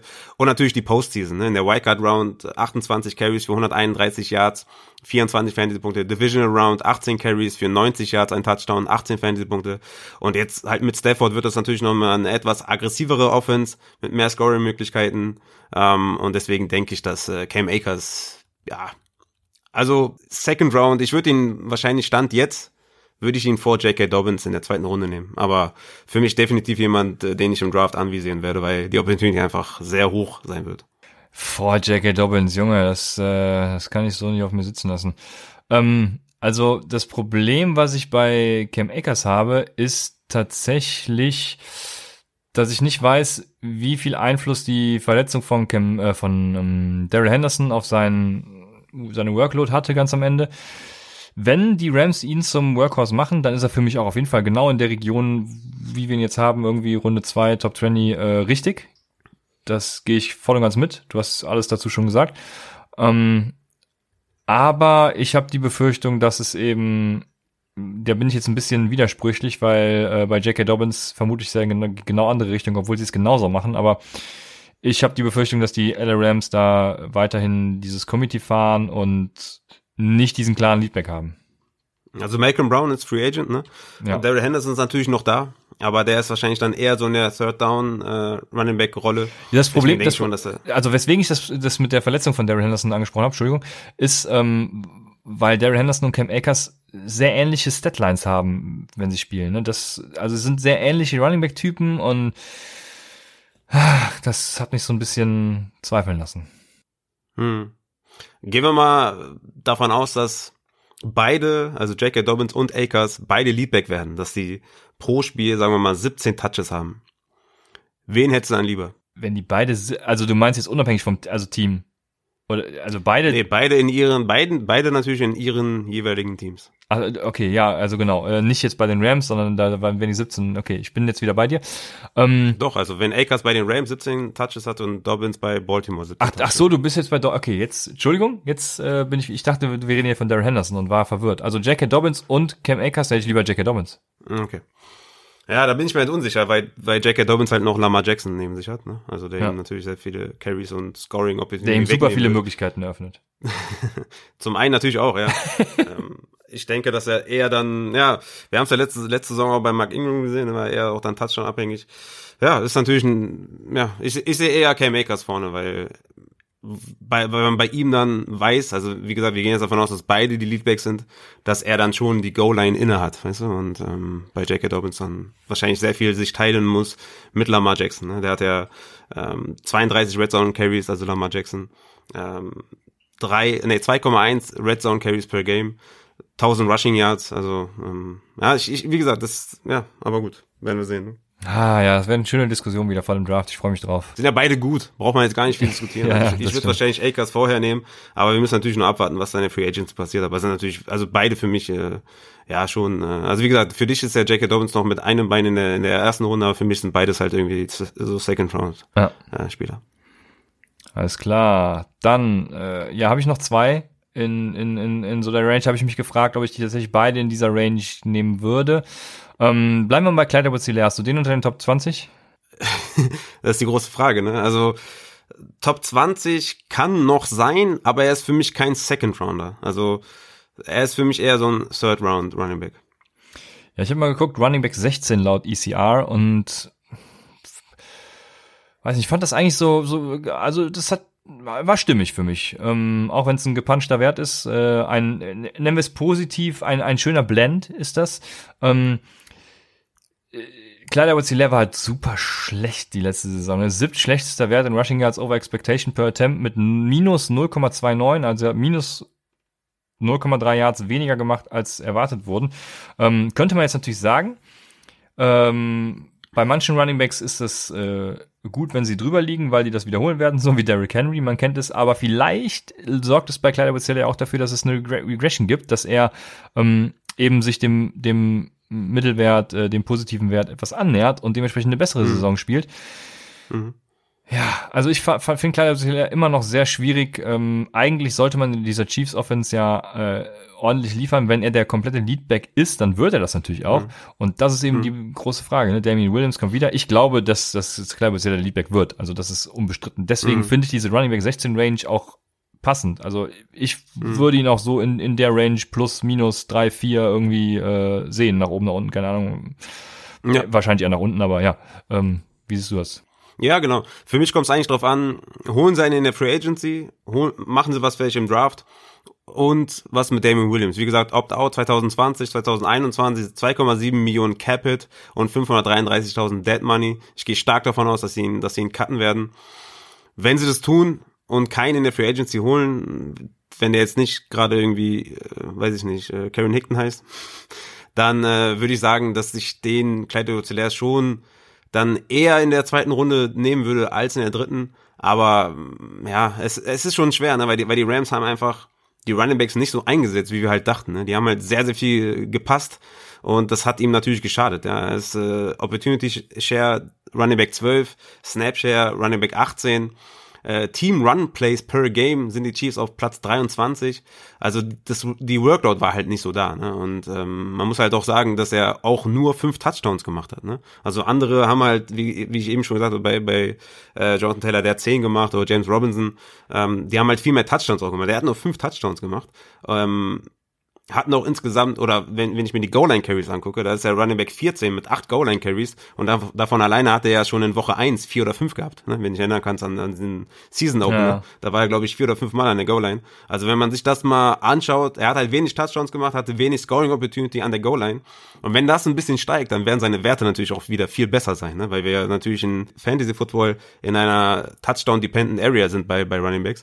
Und deswegen denke ich mal, wird es eher steigen, aber ich würde sagen, ich, er hat immer noch so ein bisschen Risiko, weil Damien Williams, wenn der zurückkommt, dann denke ich, dass er schon ein Committee sein wird. Ja, dann hätten wir den letzten, den ich noch, äh, ja, ich habe die Notizen vorher schon gemacht und dann kam der Trade. Also äh, DeAndre Swift wäre ein super spannender Running Back für nächstes Jahr gewesen und ich glaube, er wird halt auch unter dem Trade leiden. Du hast es ja eben auch schon gesagt. Ähm, Stafford weg, ja. äh, Kenny Golladay weg, Marvin Jones weg, sage ich jetzt einfach mal, Goff wird nicht helfen. Also für mich wird der wahrscheinlich zu hoch gehen. Äh, laut ECR ist er momentan Running Back 13 und das, ja, weiß ich nicht so recht. Also äh, für mich ist er auch in dieser CEH-Region. Ich würde ihn, glaube ich, vor CEH picken. Das auf jeden Fall. Also ich finde, Running Back 13 ist wahrscheinlich auch wieder eine realistische Größe. Äh, aber ja, ähm, ach, durch diese schlechte Offense tue ich mich halt echt schwer. Ne? Also ja, ich weiß nicht. Erlöse mich. Mm. Ja, er hatte natürlich auch mit Konkurrenz zu kämpfen, die wahrscheinlich weg sein wird. Ne? Also Carrion Johnson hat ein Capit von zwei, äh, von zwei Millionen und Dead Money von 700.000. Also denke ich mal auch, dass sie ihn cutten werden. Adrian Peterson ist nicht mehr da. Ähm, die werden mit ihren Picks jetzt keine Running Backs nehmen, oder? Weiß man bei ja. den Lions jetzt nicht so ganz, ne? Ich, ich hoffe mal nicht, dass sie einen Running Back nehmen werden, deswegen gehe ich stark davon aus, dass er schon fast schon ein Workhorse sein wird, äh, der Andrew Swift. Er ist auch ein sehr unterschätzter Inside Runner, wie ich finde. Er hatte ja auch, ne, also war in Sachen Targets Running Back 13, Receiving Yards Running Back 11, Receptions Running Back 12 in seinen, ja, trotz Konkurrenz, sage ich jetzt mal, in seinen zwölf Spielen trotzdem äh, so hoch. Ähm, von daher denke ich, dass ich ihn auch vor Clyde Edwards picken würde. Er ist für mich eher ein Second Rounder als Clyde Edwards weil auch einfach die ganze Offense run-heavy sein wird. Natürlich ein schlechteres Team jetzt, weil Goff da ist oder weil Stafford weg ist und weil die im Rebuild sind. Aber wir haben es ja auch bei James Robinson gesehen. Ne? Also Volume killt einfach, also killt einfach alles. Mhm. Und von daher würde ich sagen, dass, dass Swift schon für mich ein Second Rounder ist. Ja. Ja. Und der, der Coach ist, äh, ne, also Run-Heavy Coach auch, ne? Ja, ja, ja. Der, der OC. Also von daher denke ich schon, dass das, dass das schon äh, trotz der schlechteren Offense ein gutes Jahr wird für Swift. Meinst du, der Andrew Swift ist gut, gut im Kniescheibenbrechen? Der ist genau der Richtige dafür. Okay, ja, dann, dann passt das, das schon. Ist zumindest das, was ich letztes Jahr auf Tape gesehen habe, auf jeden Fall sehr gut im Kniescheibenbrechen. Sehr gut. Ja, wie, also wen haben wir sonst noch? Jetzt wird's echt schon eine bunte Truppe, muss ich mal sagen. Also da kommt jetzt nicht mehr viel, was ich unbedingt haben will in irgendwelchen Drafts. Ich sehe da auch nicht viel Upside. Du hast ja schon Keyshawn Vaughn angesprochen zum Beispiel, dass du da bei dem so ein bisschen äh, Upside siehst, bei, mhm. bei Low in Dynasty. Bin da heraus gewesen. Mhm. Ähm, wen gibt's für die sonst noch? Es gäbe jetzt so Kandidaten wie, wie Zach Moss, Joshua Kelly, Lynn, Lynn Bowden, Seven Ahmed vielleicht. Also hau mal was raus. Der, der interessante ist wahrscheinlich AJ Dillon, oder? Also auch wenn wir jetzt kein Fan von ihm sind. Korrekt, was, ja, korrekt. Was, was, was so seine Skills angeht. Aber von denen, die jetzt noch hier da sind, also AJ Dillon, Zach Moss, äh, Anthony McFarland, Lynn Bowden, Endo Benjamin, LaMichael Pirine, Keyshawn Vaughn, da würde ich dann eher schon AJ Dillon als denjenigen sehen, der das meiste Upside mitbringt, weil wir halt Stand jetzt nicht wissen, was sie mit Aaron Jones machen, was sie mit Jamal Williams machen. Sie werden wahrscheinlich nur einen davon wiederholen. Ich gehe mal von Aaron Jones aus, aber dann wird für AJ Dillon immer noch Platz sein. Ne? Dann denke ich schon, dass er da eine, eine, eine Rolle spielen kann. Und deswegen würde ich da AJ Dillon mit dem meisten Upside sehen und ihn, also wenn Aaron Jones zurückkommt, würde ich ihn schon so in den Top 10 wahrscheinlich picken, AJ Dillon, weil einfach, denke ich, die Opportunity bekommen wird, auch in der Red Zone und ähm, an der Goal-Line. Ja, ja, und wenn Aaron Jones dann äh, noch was passiert, dann ist er natürlich der direkte Handcuff. Also ähm, soll man natürlich nicht draften, aber also wenn er dann Standalone-Wert hat, dann gehe ich das durchaus mit. Gehe ich das durchaus mit. Bin da bei dir. Ja, aber AJ Dillon hatte ich tatsächlich gar nicht auf dem Schirm. Deswegen, ähm, guter Ach so. so ausgeblendet okay. wieder diesen Pick. Aber ja, fair. Und dann, ja. dann vielleicht Lynn Bowden, den man auch auf Wide Receiver einsetzen kann. Aber das sind alles so Leute, die, die würde ich jetzt nicht irgendwie Midround nehmen oder so. Das sind alles Leute, die man in der 12., 13., 14., wie viele Runden ihr habt, irgendwo in der letzten Runde pickt. Ja, Zach Moss wäre noch ja. ist eine interessante Personalie. Ne? Was machen die Bills auf Running Back? Machen, machen die da was? Oder gehen sie mit Zach Moss? Ich, ich glaube es ja nicht. Aber spannend, was sagst du dazu? Ja, die gehen halt mit Moss und Singletary wieder rein, oder? Also Singletary war extrem schlecht, ne? Klar. Ja. Haben wir jetzt auch im, im, letzten Spiel wieder gesehen. Ich denke trotzdem, dass sie mit Zach Moss und Singletary weitermachen, weil sie einfach den Ball auch nicht viel laufen, ne? also, die brauchen ja anscheinend keine Running Backs. Ja. Von daher denke ich mal, dass man äh, Zach Moss immer noch spät picken kann. Also jetzt für mich kein Target, je nachdem, wo er dann irgendwie ähm, ADP-wise landet. Aber wenn, dann ist es für mich aus denen, die noch da sind, AJ Dillon und Zach Moss, weil einfach die Hoffnung da ist, dass Zach Moss da die, ja, der Leadback wird zumindest, dass er seine 13 Touches vielleicht pro Spiel bekommt. Dann könnte er Standalone Wert haben. Und die anderen sind natürlich spannende Personalien, ne? Joshua Kelly haben wir natürlich noch da, der altbewährte Joshua Kelly, ähm, weil Kellen Belage ist ja nicht mehr da, ne? Justin Jackson kostet 920.000 Capit und äh, 0 Dollar Dead Cap, von daher, den könnten sie wahrscheinlich, könnten sie für eine Million dann halt auch, könnten sie Millionen sparen. Der könnte dann vielleicht wieder so eine Mixed-Rolle kommen, dass er vielleicht, also er war natürlich extrem schlecht, ne, weiß ich selber, aber wenn sie da keinen anderen Running Back haben, außer Kelly und Eckler, dann könnte er ein Late Shot sein, weil auch ein, ne, also je nachdem, wie sich dann die ganze Free Agency und Draft sich so entwickelt. Die haben ja auch ein paar Picks noch, ähm, die ähm, Chargers. Anthony McFarlane kann man noch nennen, ne? Jalen Samuels, Samuels ist ein Cut-Kandidat, Connor ist ein Free Agent, aber die haben natürlich Picks, ne? Die haben den 24., den 25. Pick und in vielen Mock-Drafts werden da, also wird da ein Running Back denen zugeordnet. Ach, hey. Also von daher denke ich mal, dass Anthony McFarlane jetzt auf dem Papier ganz gut aussieht, aber ich denke, das wird schnell wieder weg sein, wenn die Free Agency geöffnet ist. Äh, Lynn Bowden, das ist natürlich noch angesprochen, klar. Eno Benjamin kann man noch ansprechen, wenn Kenyon Drake äh, weg ist und der dann vielleicht eine größere Rolle steppt, aber da wissen wir, stand jetzt auch noch nicht. La Michael Pirine, Frank Gore ist Free Agent, wie es da aussieht, aber die haben auch viele Picks, ne, ähm, die Jets. Die haben den 23., 34, 66. Also irgendwo da werden sie wahrscheinlich immer noch einen Running Back äh, wahrscheinlich dazu picken. Deswegen ist das von, von, von den Late Round Sleepern für mich halt immer noch Keyshawn Vaughn, weil ich davon ausgehe, dass sowohl Rojo als auch Fournette nicht zurückkommen und dann, ja, dann könnte er eine Rolle haben. Selbst wenn, ja. selbst wenn Rojo zurückkommt, denke ich mal, dass Keyshawn Vaughn eine Rolle haben wird und deswegen sehe ich da Keyshawn Vaughn am, am weitesten vorne. Ja. ja, ich will davon keinen haben. Sollen wir weitermachen mit den Wide Receivern? Let's go. Ja, wir haben uns Third Year Wide Receiver dann ausgesucht, also jetzt ins dritte Jahr gehen und da sind natürlich auch einige Knaller dabei. Ich habe überlegt, ob ich die Draft-Reihenfolge durchgehe, so wie sie gedraftet wurden, aber das hätte keinen Sinn gemacht, glaubt's mir. Deswegen ähm, habe ich mir hier so ein bisschen ja, notiert, wen ich so ganz oben hab und äh, wir machen es ähnlich wie bei den Running Backs, würde ich sagen. Ne? Also war ja deine Idee, äh, Top 10 Wide Receiver, Top 20 Wide Receiver und so weiter und so fort. Und ich äh, äh also ich habe anderthalb diesmal in den Top 10, würde ich sagen. Wie viel ja, hast du? Ich habe zwei. Zwei, okay. Mhm.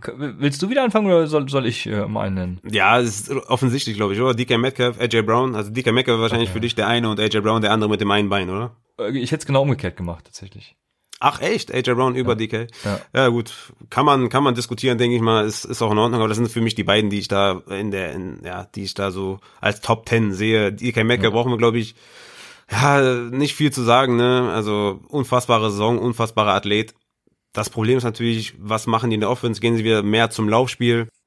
Im Rückschluss, also was man daraus sich herleiten kann, wäre wahrscheinlich, dass wenn sie wieder mehr zum Laufspiel gehen, dass äh, die Deep Passes wieder mehr geöffnet sind. Ne? Wir kennen die äh, Diskussion um die, über die Single High Safeties, die ja äh, entstanden ist. Ich würde einfach aufgrund der Athletik beide einfach in den Top Ten sehen, weil es einfach Monster sind. Also ah, AJ Brown und DK Metcalf einfach unfassbare Tiere.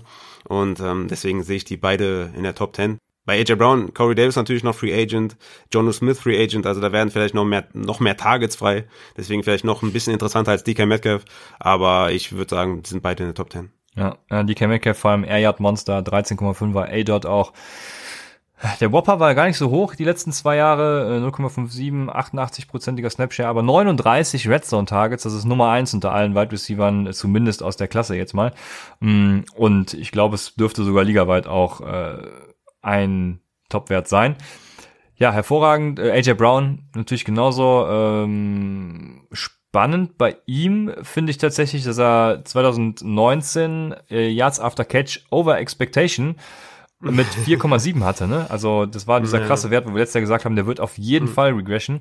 Hat er auch gemacht, äh, hat nur noch in Anführungsstrichen einen ja, Wert von ja. 2,6. Das ist äh, trotzdem noch der zweite Platz.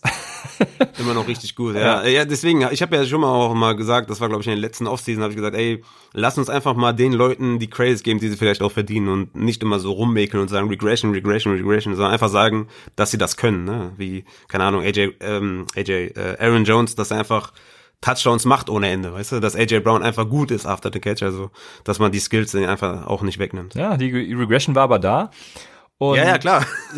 aber es ist richtig. Aber jetzt nicht so, dass man sagt, okay, hat nur noch ein Jahr äh, after the catch. Oder? Ja, das stimmt. Und das Spannendste bei meiner Recherche fand ich tatsächlich, und jetzt schweife ich ein bisschen ab von den beiden Spielern, dass Marquise und AJ Brown von der Statline ein und derselbe Receiver sind. Außer Yards after Catch. Das fand ich sehr interessant. Also, ähm, ja. die haben denselben Whopper, die haben denselben Target per Route Run, Yards per Route Run, A-Dot.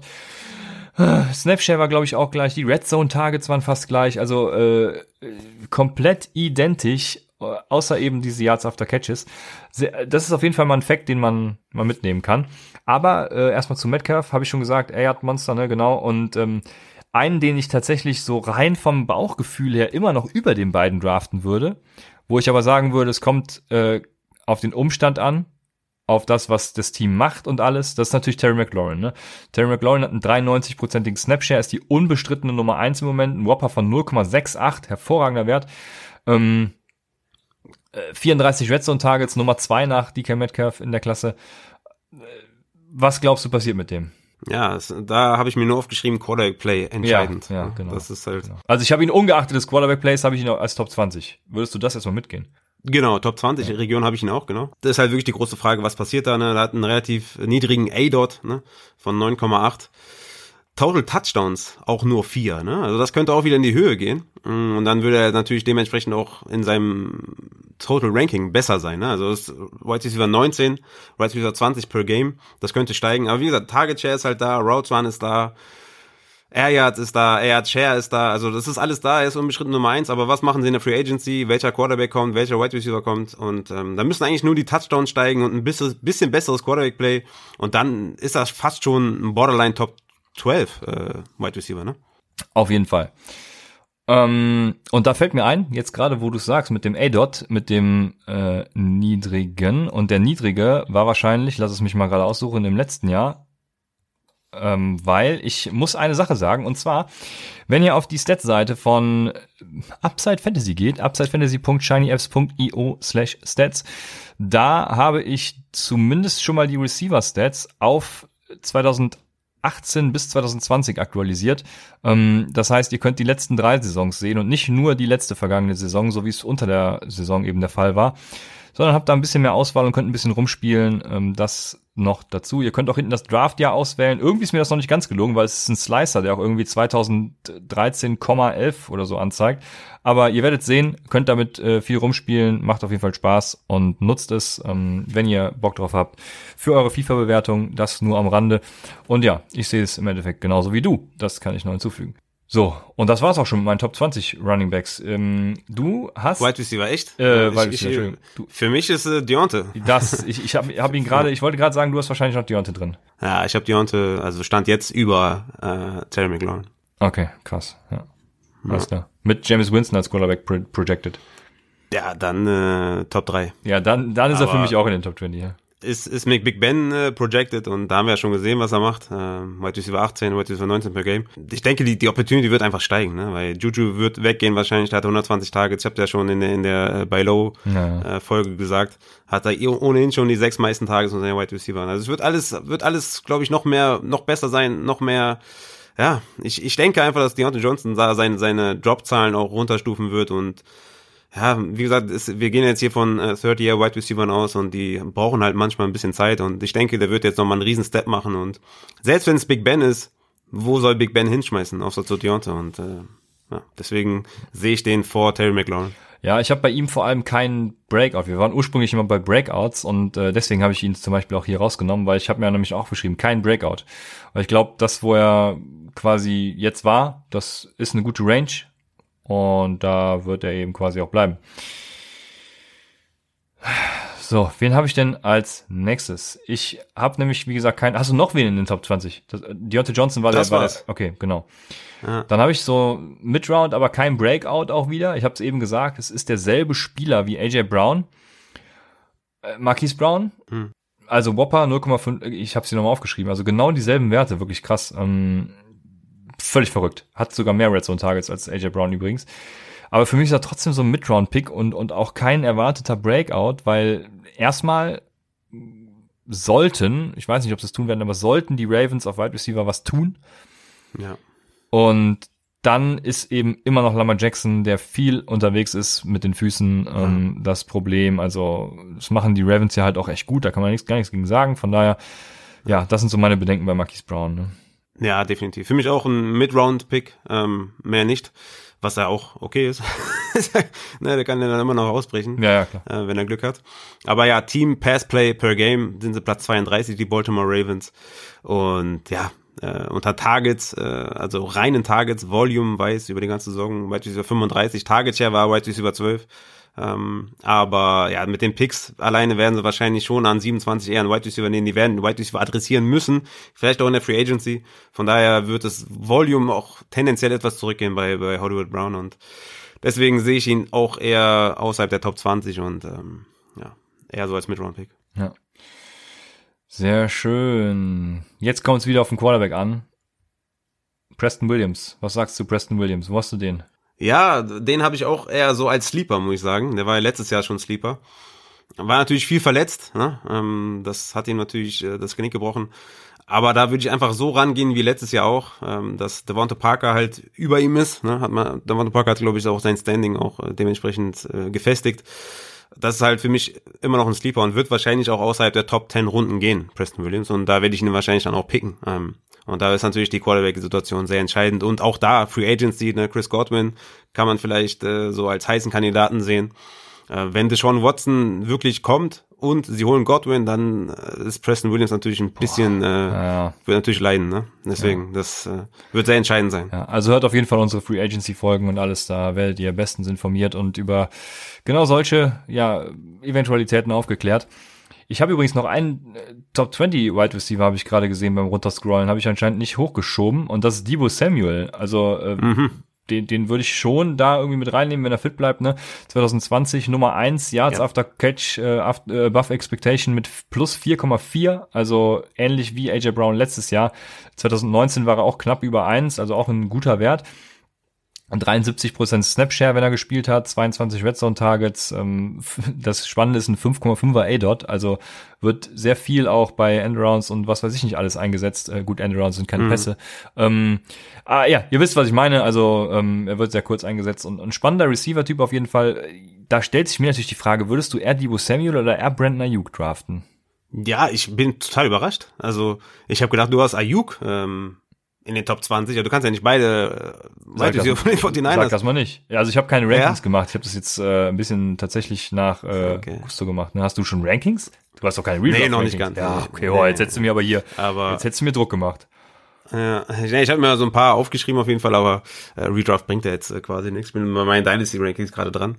Ähm, überrascht mich trotzdem, dass wir in der Top 20 habe. Immer noch als Mid-Round äh, Target und ich hätte Debo vor Ayuk tatsächlich, weil ähm, Debo hatte natürlich viel mit Hamstring zu kämpfen, hatte hin und wieder Verletzungen, hatte ja nur sieben Spiele gemacht, aber beide hatten 22-prozentigen Target Share und äh, Debo Samuel muss man sagen, also ich meine, wenn man jetzt Woche 4 und 5 vielleicht ein bisschen ausklammert, weil er da von der Verletzung wieder kam, vor allem Woche 4 hat er ja nur 30 Prozent äh, Snaps gesehen. Also fast gar nichts. Woche 5 hat er dann gegen Miami gespielt, gegen Savian Howard, äh, der beste Cornerback der Liga. Da hat er jetzt nicht viel gemacht mit seinen Targets, hat er acht Targets, nur zwei Receptions. Und dann Woche 6, 7, 12 und 13, wo er dann quasi topfit war, auch jeweils einen 80-prozentigen Snapshot gesehen hat, hat er halt auch sehr viel gemacht mit seinen Targets. Ne? Hatte 18 Fantasy-Punkte, 12 Fantasy-Punkte, 24 Fantasy-Punkte, 13 Fantasy-Punkte in dieser Spanne und hat auch immer die Top-Cornerbacks gesehen, ne? Jalen Ramsey, Stefan Gilmore und hat damit trotzdem immer noch viel gemacht. Ne? Also Primary äh, Cornerbacks natürlich, die haben ja nicht das ganze Spiel über gecovert. Also von daher hätte ich Dibu über Ayuk und habe ja auf jeden Fall in vielen Rankings gesehen, dass Ayuk über Dibu ist und das äh, gehe ich noch nicht mit. Ja, ich bin gespannt. Also äh, freue mich da auf jeden Fall, was auf Quarterback passiert. Ich glaube nicht, dass sie mit Garoppolo weitermachen. Also irgendwas werden sie tun und, und ich bin gespannt, was sie tun werden. Und eventuell habe ich dann sogar beide in den Top 20. Das bleibt natürlich wow, abzuwarten. Also das wäre das wäre crazy. Das wäre super geil.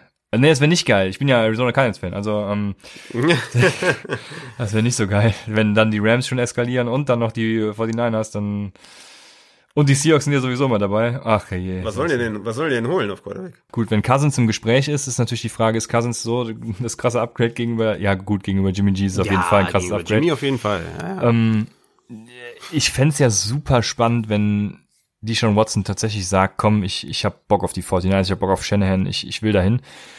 Boah, das wäre krass, ne? Das ist natürlich eine harte, harte Division. Ey. Dann, dann gehe ich mich als Cardinal auf jeden Fall begraben, ja. Dann bin ich nur noch Char Fulltime Charger.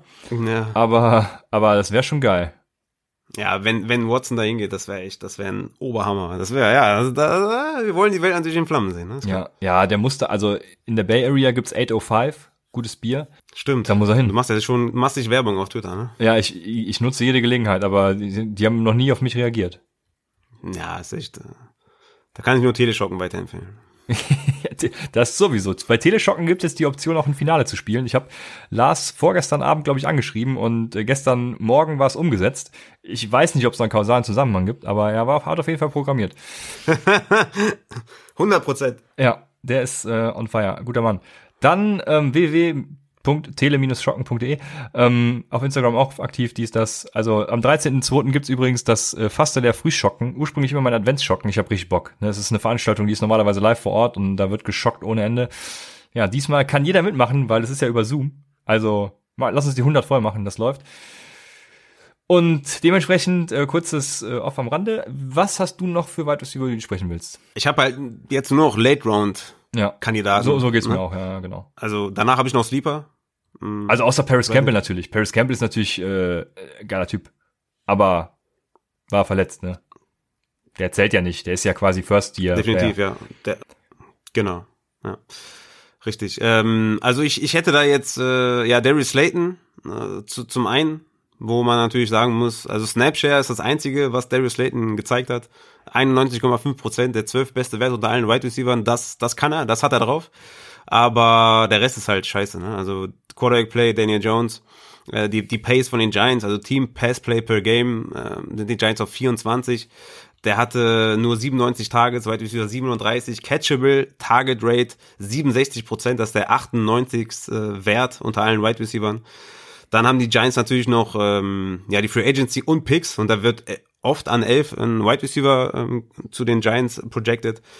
Also da wird wahrscheinlich was passieren und deswegen wird es halt, denke ich mal, e-, eher schwer für Darius Slayton dass er da irgendwie einen Outbreak feiern kann. Und äh, ja. ja.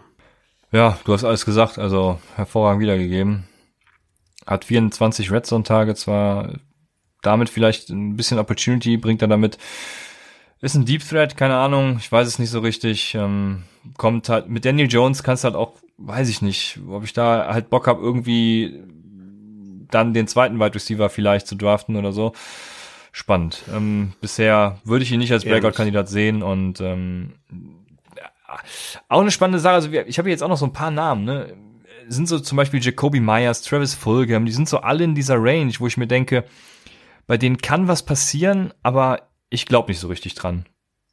Also mhm. ich kann das nicht so wirklich in Worte fassen, wie es mir dabei geht. Aber Jacoby Myers zum Beispiel hat ja einen guten Snapshare gehabt, ähm, einen soliden Whopper, sage ich mal, gute Yards per Route Run.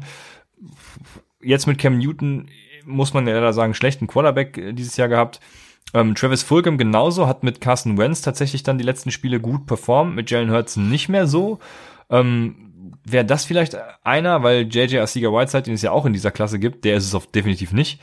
Ähm, aber ich würde jetzt nicht aktiv irgendwie versuchen, diese Leute zu kriegen, das ist mein Problem, ne? Doch, Paris Campbell auf jeden Fall. Ja, ja, ja, den habe ich ja eben, ja, ja, klar, den habe ich ja eben genannt, der geht auch bei mir höher. Also, ähm, ja, aber ja. den habe ich mal ausgelassen, weil mit diesen ganzen Verletzungen und so. Deswegen, also es wäre auf jeden Fall mal mindestens ein Mid-Round-Target, was ich hätte, klar. Ja. Aber. Also für Paris Campbell werde ich wahrscheinlich auch reachen in, in, in den äh, ja, 21er auch, ja, Redraft. Ja, ja, Da, da gehe ich schon stark von aus. Ja, sonst, was du gesagt hast, ja klar, gehe ich eigentlich mit. Also vielleicht könnte man noch Nicole Hartman nennen, ne? der vielleicht noch ein, eine ja, Chance genau. hat, weil Sammy Watkins ja, und Demarcus Robinson Free Agents werden. Der ist halt ein Playmaker, keine Frage. Ne? Also die, die Zahlen brauchen wir nicht vorlesen, weil da ist er überall, also ne, kann man nicht ernst nehmen. Also Snapshare, Wide Receiver 128, äh, Roads Run, Wide Receiver 73, äh, Targets, Wide Receiver 68, Target Share 101, also ne, hat halt kein Volume gesehen. Aber das wird halt kommen, wenn Watkins und DeMarcus Robinson ja. wechseln. Deswegen, Michael Hartman für mich jemand, äh, den man schon da in der Kategorie sehen kann. Ja, in Dynasty auf jeden Fall mein Buy-Low-Kandidat, also den würde ich da auf jeden Fall aufnehmen.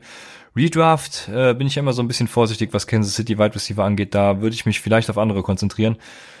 Ja, das ist auch wieder ein gutes Beispiel dafür, dass man die beiden Formate durchaus trennen kann. Es gibt noch einen spannenden First Rounder, ein Keel Harry. Ein Keel Harry, ja. Was sagst du zu dem? Oh, da bin ich raus. Also, ähm, also Keel Harry habe ich noch als, als Sleeper Breakout so ein bisschen. Ja, ja, ist, ja, ist nett, glaube ich, von dir gemeint. Ähm, obwohl verkauft hast du den schon in unserer Dynasty, ne? Von daher hättest du es gar nicht nötig gehabt. Ich, ich habe Jamal Williams ja, für einen Kill angeboten. Ich wollte ihn wieder haben. Ah, du wolltest wieder haben, ja. Okay, Jamal, Jamal Williams, Williams ja, ja. Das, ist auch, das ist auch nett, ja. Ja, das, ja. Äh, wenn Aaron Jones äh, weggeht und Jamal Williams der Running Back 1 ist, dann ist es ein hervorragender Deal für denjenigen, oder nicht? Okay, ja. Wenn Jamal Williams in seinem Leben noch mal ein Leadback wird, dann äh, ruf mich an. Also in Kiel Harry ist natürlich auch bei, bei den Patriots natürlich Quarterback Play äh, ja, was, was passiert da? Ja? Also holen sie nochmal Cam Newton zurück. Wenn ja, wird, ist das natürlich nicht gut für den Kiel Harry. Team Pass Play per Game ähm, sind die auf 31. Ja, und er hat halt eine komplett verkackte Saison gespielt. Ne? Also er hatte zwölf Spiele und in den zwölf Spielen war Edelman größtenteils raus und war einfach nur Demir Bird und Jacoby Myers da die Top Wide Receiver und Yards per Route Run war er Wide Receiver 99 mit 1,03. Er ist halt dieser Contested Catch Guy, ne? Da ist er auch gut gewesen, Wide Receiver 7, aber nur 14 Targets, deswegen kann man die die Stat nicht so ganz werten. Also vielleicht die Red Zone Targets machen ein bisschen Hoffnung, wenn da ein vernünftiger Quarterback kommt, aber ich denke, dass die dass die also die Patriots müssen halt Wide Receiver adressieren, weil das ist, da haben sie ja nur Code, ne? Und Harry hat bis jetzt nicht das gebracht, was man vielleicht von einem First Rounder erwarten könnte, aber ja. Was sind deine Argumente für ihn? Ich habe keine. Also. ähm, ich glaube, äh, ein Patriots-Trikot würde Ryan Fitzpatrick ganz gut stehen. Das wäre so noch die Krönung. Super Bowl, äh, MVP, Ryan Fitzpatrick bei den Patriots. Ähm, ich habe tatsächlich keine objektiven Gründe für einen Kiel Harry. Ich glaube einfach, äh, ein Kiel Harry ist ein guter Receiver gewesen, ist ein gut, weiterhin guter Receiver, Contested Catch Guy, du hast es gesagt, da ist er gut, da hat man es auch gesehen, dass er es kann. Äh, bin ja neuerdings Tape Guy, wie ihr wisst. Also, ähm, äh, er kann es. Targets per Route war 0,2, jetzt auch nicht der allerbeste Wert. Whopper 0,33, komplett grottig. Ähm, hat einen 8er A-Dot gehabt. Ich glaube, der muss tiefer gehen. Keine Ahnung, was das was sie da bezwecken wollen. Also ich glaube vor allem vielleicht auch an Bill Belichick ein bisschen, wobei man ja gesehen hat, ne, Bill Belichick ist Code, äh, er hat's, er war es nicht, der die New England Patriots so groß gemacht hat. Mhm.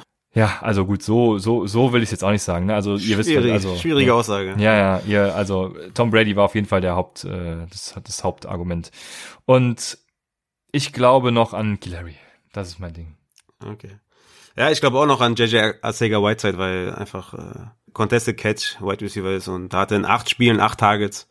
Ja, und, das, äh, gut. Das finde ich auf jeden Fall sehr gut, auf jeden Fall. ja, das, da bin ich raus, ja. Ja. nee, ich hätte auch wahrscheinlich einen Kiel Harry lieber als Arcega Whiteside, aber das sind, sind sie für mich in einer Range, glaube ich. Ja, hättest du auch, äh, hätt, wen hättest du lieber? Andy Isabella oder Kiel Harry? Boah. Ich hab's in Großbuchstaben hier stehen. Äh, Caps Lock. K-O-T. Ja, ich weiß, aber ich glaube, Isabella hat mehr, Ach, hey. weißt du? Raphael. Also, ich glaube, der würde, der hat, der hat so Wochen drin, wo er wahrscheinlich so ein Wide Receiver 1 werden kann, weißt du? Und bei Kiel Harry glaube ich das nicht. Also Fantasy-wise, ne? Also brauchst du ja nur, ich weiß ich nicht. Ich kann mir vorstellen, dass Isabella, also ich glaube jetzt nicht mehr, also ich glaube, sie haben jetzt gesehen, dass er wirklich nichts kann und werden sich, werden da sich auf Wide Receiver fokussieren. Aber einfach so von der Big Play Ability hätte ich halt eher Isabella. Ich glaube, ein Kiel Harry ist der Calvin Benjamin, der, der bessere Calvin Benjamin. Der, Ja, dann soll soll er er mal langsam zeigen. ja, der braucht einfach nur, der, der, der braucht einfach nur die Targets und alles, dann läuft's. Na, okay. Ja, das ist mein Take. Und äh, ich habe noch drei spannende Personalien. Jetzt geht's Oh, schon richtig äh, tief in die äh, Depth, in die Materie rein. Aber einer, den auch irgendwie jeder vergisst, ich habe es bis zur Vorbereitung dieser Folge tatsächlich auch getan, muss ich ganz ehrlich gestehen. Auf den hatten wir große Hoffnung vor der letzten Saison. Hab, war so unser Hakeem Butler. Sl- Sleeper-Outbreak-Kandidat. Ja, der, der, der gehört auch noch in die Klasse. Ja, ja, das war noch ein, ja, ja. Ja. Ja. Nein, nicht Hakeem Butler, sondern äh, Calvin Harmon. Ach so, ja, Calvin das ist Harmon, Wide, ja, Wide Receiver der, der Washington Footballer. Und äh, Ja. war letztes Jahr so als ein bisschen Sleeper-Outbreak-Kandidat gehypt. Ja. Hat jetzt jeder vergessen, weil er sich ja das äh, Kreuzband gerissen hat. Ja. Was ist los mit dem? Ja, nee, stimmt, hast du recht. Den hätte ich wahrscheinlich noch lieber als äh, in Kiel Harry, ja. ja, okay. ja. Kevin Harmon bin ich, bin ich all in, ja. Da bin ich dabei. Alles klar, ja, ja.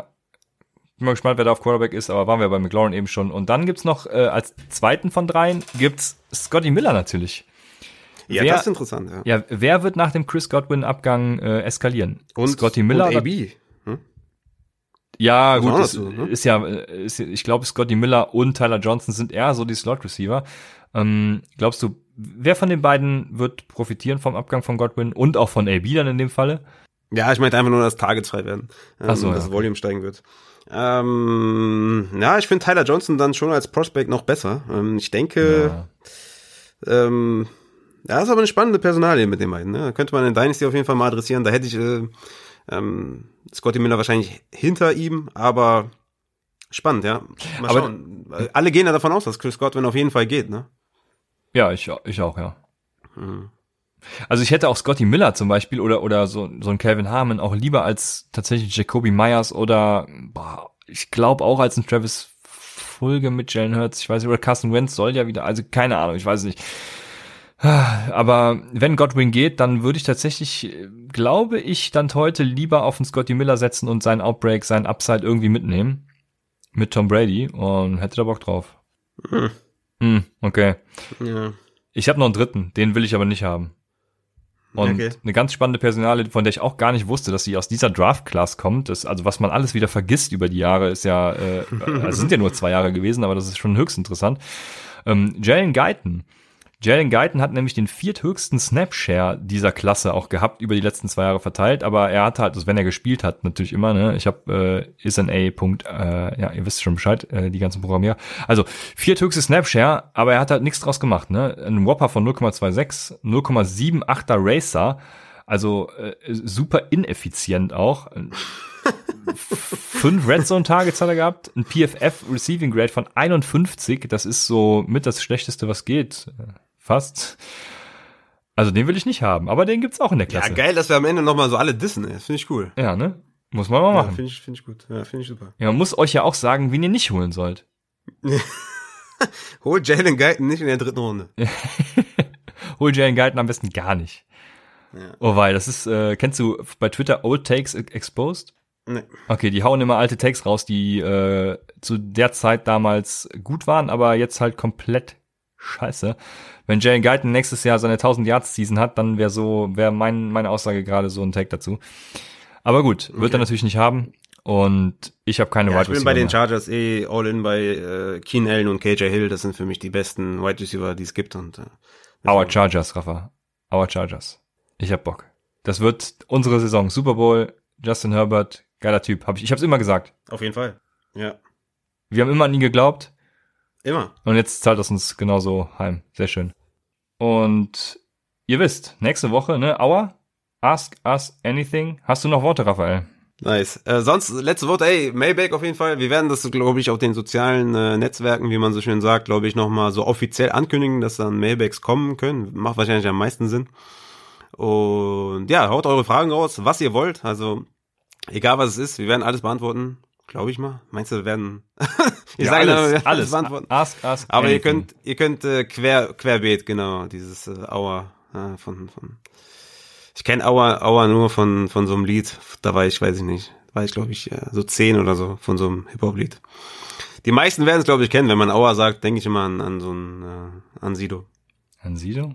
Nee, ich, ich habe Mhm. dann immer, ich habe dann immer im Kopf, aua, aua. Ich weiß gar nicht, was das für ein Lied ist, aber ja, wir reden wieder Ja. viel zu viel gut und ähm, ich würde sagen, wir haben wir haben's im Kasten, oder? Wir haben es im Kasten auf jeden Fall. Wir haben Super Bowl Woche. Viel Spaß auf jeden Fall beim Spiel. Bleibt wach. Das wird legendär, weil Tom Brady seinen äh, siebten ist das jetzt, ne? Siebten Ring holen wird. Ja. Und äh, Kann sein. Sehr krass auf jeden Fall.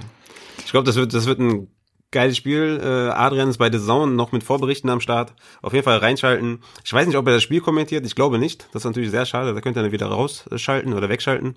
Aber sobald Adrian eingeblendet wird, würde ich da auf jeden Fall einschalten bei The Zone. Das wird wahrscheinlich überragend. Ja, ich habe richtig Bock. Stimmt, Super Bowl. Äh, Super Bowl ist jetzt nächste Woche und wir haben noch kein Wort darüber verloren eigentlich, ne? Das ist richtig. Ich, ja, ich, ich sehe eigentlich keine Möglichkeit, wie die Chiefs das verlieren können, aber ich hätte Ja, irgendwie die haben schon, keine O-Line anscheinend. Ne? ich- hätte schon Bock auf die, auf die Bucks im, im, also noch nicht mal wegen der Story, so im, im, im eigenen Stadion, sondern einfach wegen der gesamten Offense. Ich mag Mike Evans, ich mag Chris Godwin, ich, ich habe auch Tom Brady lieben gelernt. Ja, Rojo sowieso. Also ja, warum nicht? Ne? Rojo, der, äh, ja. Was? Emma, Playoff Lenny, Junge, Playoff Lenny. Ja, ja. Rojo. Der hat gute MVP-Odds übrigens auch, ja. Ja, also, ich- also ich fänd's auch geil, ne? Buccaneers hätte was, wie gesagt, ich hätte Bock auf eine Dynasty von, von äh, Mahomes, aber ja, der, der, sagen wir einfach mal, der achte Ring oder der neunte oder der zehnte für Tom Brady. Ich weiß nicht, ob der siebte ist, aber das wäre halt auch geil einfach. Und deswegen, ja, hoffentlich ein High-Scoring-Game. Und äh, ich bin, ich bin krass gespannt auf jeden Fall. Und ich habe ich hab jetzt schon richtig Bock. Es, es kann einfach nur geil werden. Und Ja. ja, Mahomes ohne O-Line hat er eh schon fast das ganze Jahr gehabt, aber jetzt äh, noch ein paar mehr Ausfälle. Wird sehr, sehr spannend. Apropos Teleschocken, wer äh, sich wach halten will vor dem Super Bowl, ich werde auf jeden Fall schocken, auf Teleschocken. Also schreibt mir bei Discord, schreibt mir bei Instagram, schreibt mir überall, ich lade euch ein, ihr könnt mitschocken, ich habe richtig Bock, ich werde mich wach halten und dann geht's richtig ab. Werd keine Chicken Wings verdrücken. Ähm, Gab's ja auch auf Twitter schon das ein oder andere, äh, die eine oder andere Info, Info dazu. Äh, guckt es euch gerne an. Raphael ist ja äh, da immer sehr führend, was äh, Tierschutz und so angeht. Ich wollte da auch mal für sprechen, weil ich ja sonst nicht so der Typ dafür bin. Echt? Ja, das, das überrascht mich jetzt hardcore. Ne? Wie, warum? Erzähl mal. Also, wie Ja, kommst du darauf? einfach Warum? so. Äh, Also ich esse, ich esse ja auch Fleisch, klar, aber ähm, man kann das durchaus mal sich alles vor Augen führen. Das ist ja schon so. Geil. Nice. Ja, das Und man sind kann es einfach, Worte. man kann es dann, wenn man es isst, halt auch irgendwie bewusster essen. Also ich weiß nicht, ob das Mhm. jetzt die richtigen Worte für Vegetarier und so sind, aber ähm, Doch, ist gut. Ist ja. ja. schon mal ein Anfang Ne? auf jeden Fall. Wenn man Genau. nicht wahllos einfach Fleisch isst, weil man Fleisch isst, ne? am besten morgens, mittags und abends, Ja. sondern das vielleicht ein bisschen selektiert und vielleicht mal ein bisschen drauf achtet, ist schon mal der erste Schritt. so ist es. Man muss ja auch nicht komplett auf Fleisch verzichten, um paar Tiere zu retten, sondern man kann ja einfach das mal reduzieren und Ey, dann kann einem ja vielleicht auch mal auffallen, dass man das gar nicht so braucht. Ne? Und dann könnte vielleicht der nächste Step kommen. Ja, meine Also, Frau hat gestern, ähm, die, die hat irgendwo so, so, so äh, quasi Hühnchenersatz geholt. Ähm, Ja, okay, das ist nicht so meins. ich weiß nicht, aus was es bestand, aber es hat äh, mir zum Beispiel äh, hervorragend geschmeckt. Ich hätte gar nicht ge gemerkt, dass es kein Fleisch ist. Das war, fand ich sehr überraschend und sehr. Ja, das ist krass, wahrscheinlich so ein Sojadreck oder so. Aber ja, ich, äh, also der Fleischersatz ist auch nicht das Wahre, aber Ja, gut, da bin ich raus. Da habe ich keine Ahnung von. ich sag, ich sag immer, wenn du Chinesisch magst, so dann bist halt als Vegetarier hast du eh gewonnen. Hast du, hast du keine, hast du keine Probleme. wenn du die asiatische Küche magst. Das ist auf jeden Fall von Vorteil. Aber ey, geile letzte Worte auf jeden Fall, genau. Äh, Denkt ein bisschen an die Tiere, isst nicht, esst nicht so viele Chicken Wings, das ist echt abartig, aber Ja, geiler Take, Mann. Christian, ich bin stolz auf dich, verdammt ja, nochmal. Danke sehr. Und geil, mit ey. diesem Wort zum Sonntag dann auch zum Super Bowl verabschieden wir uns. Ask us anything und überall und äh, hört uns dann nächste Woche bei Upside, dem Fantasy Football Podcast.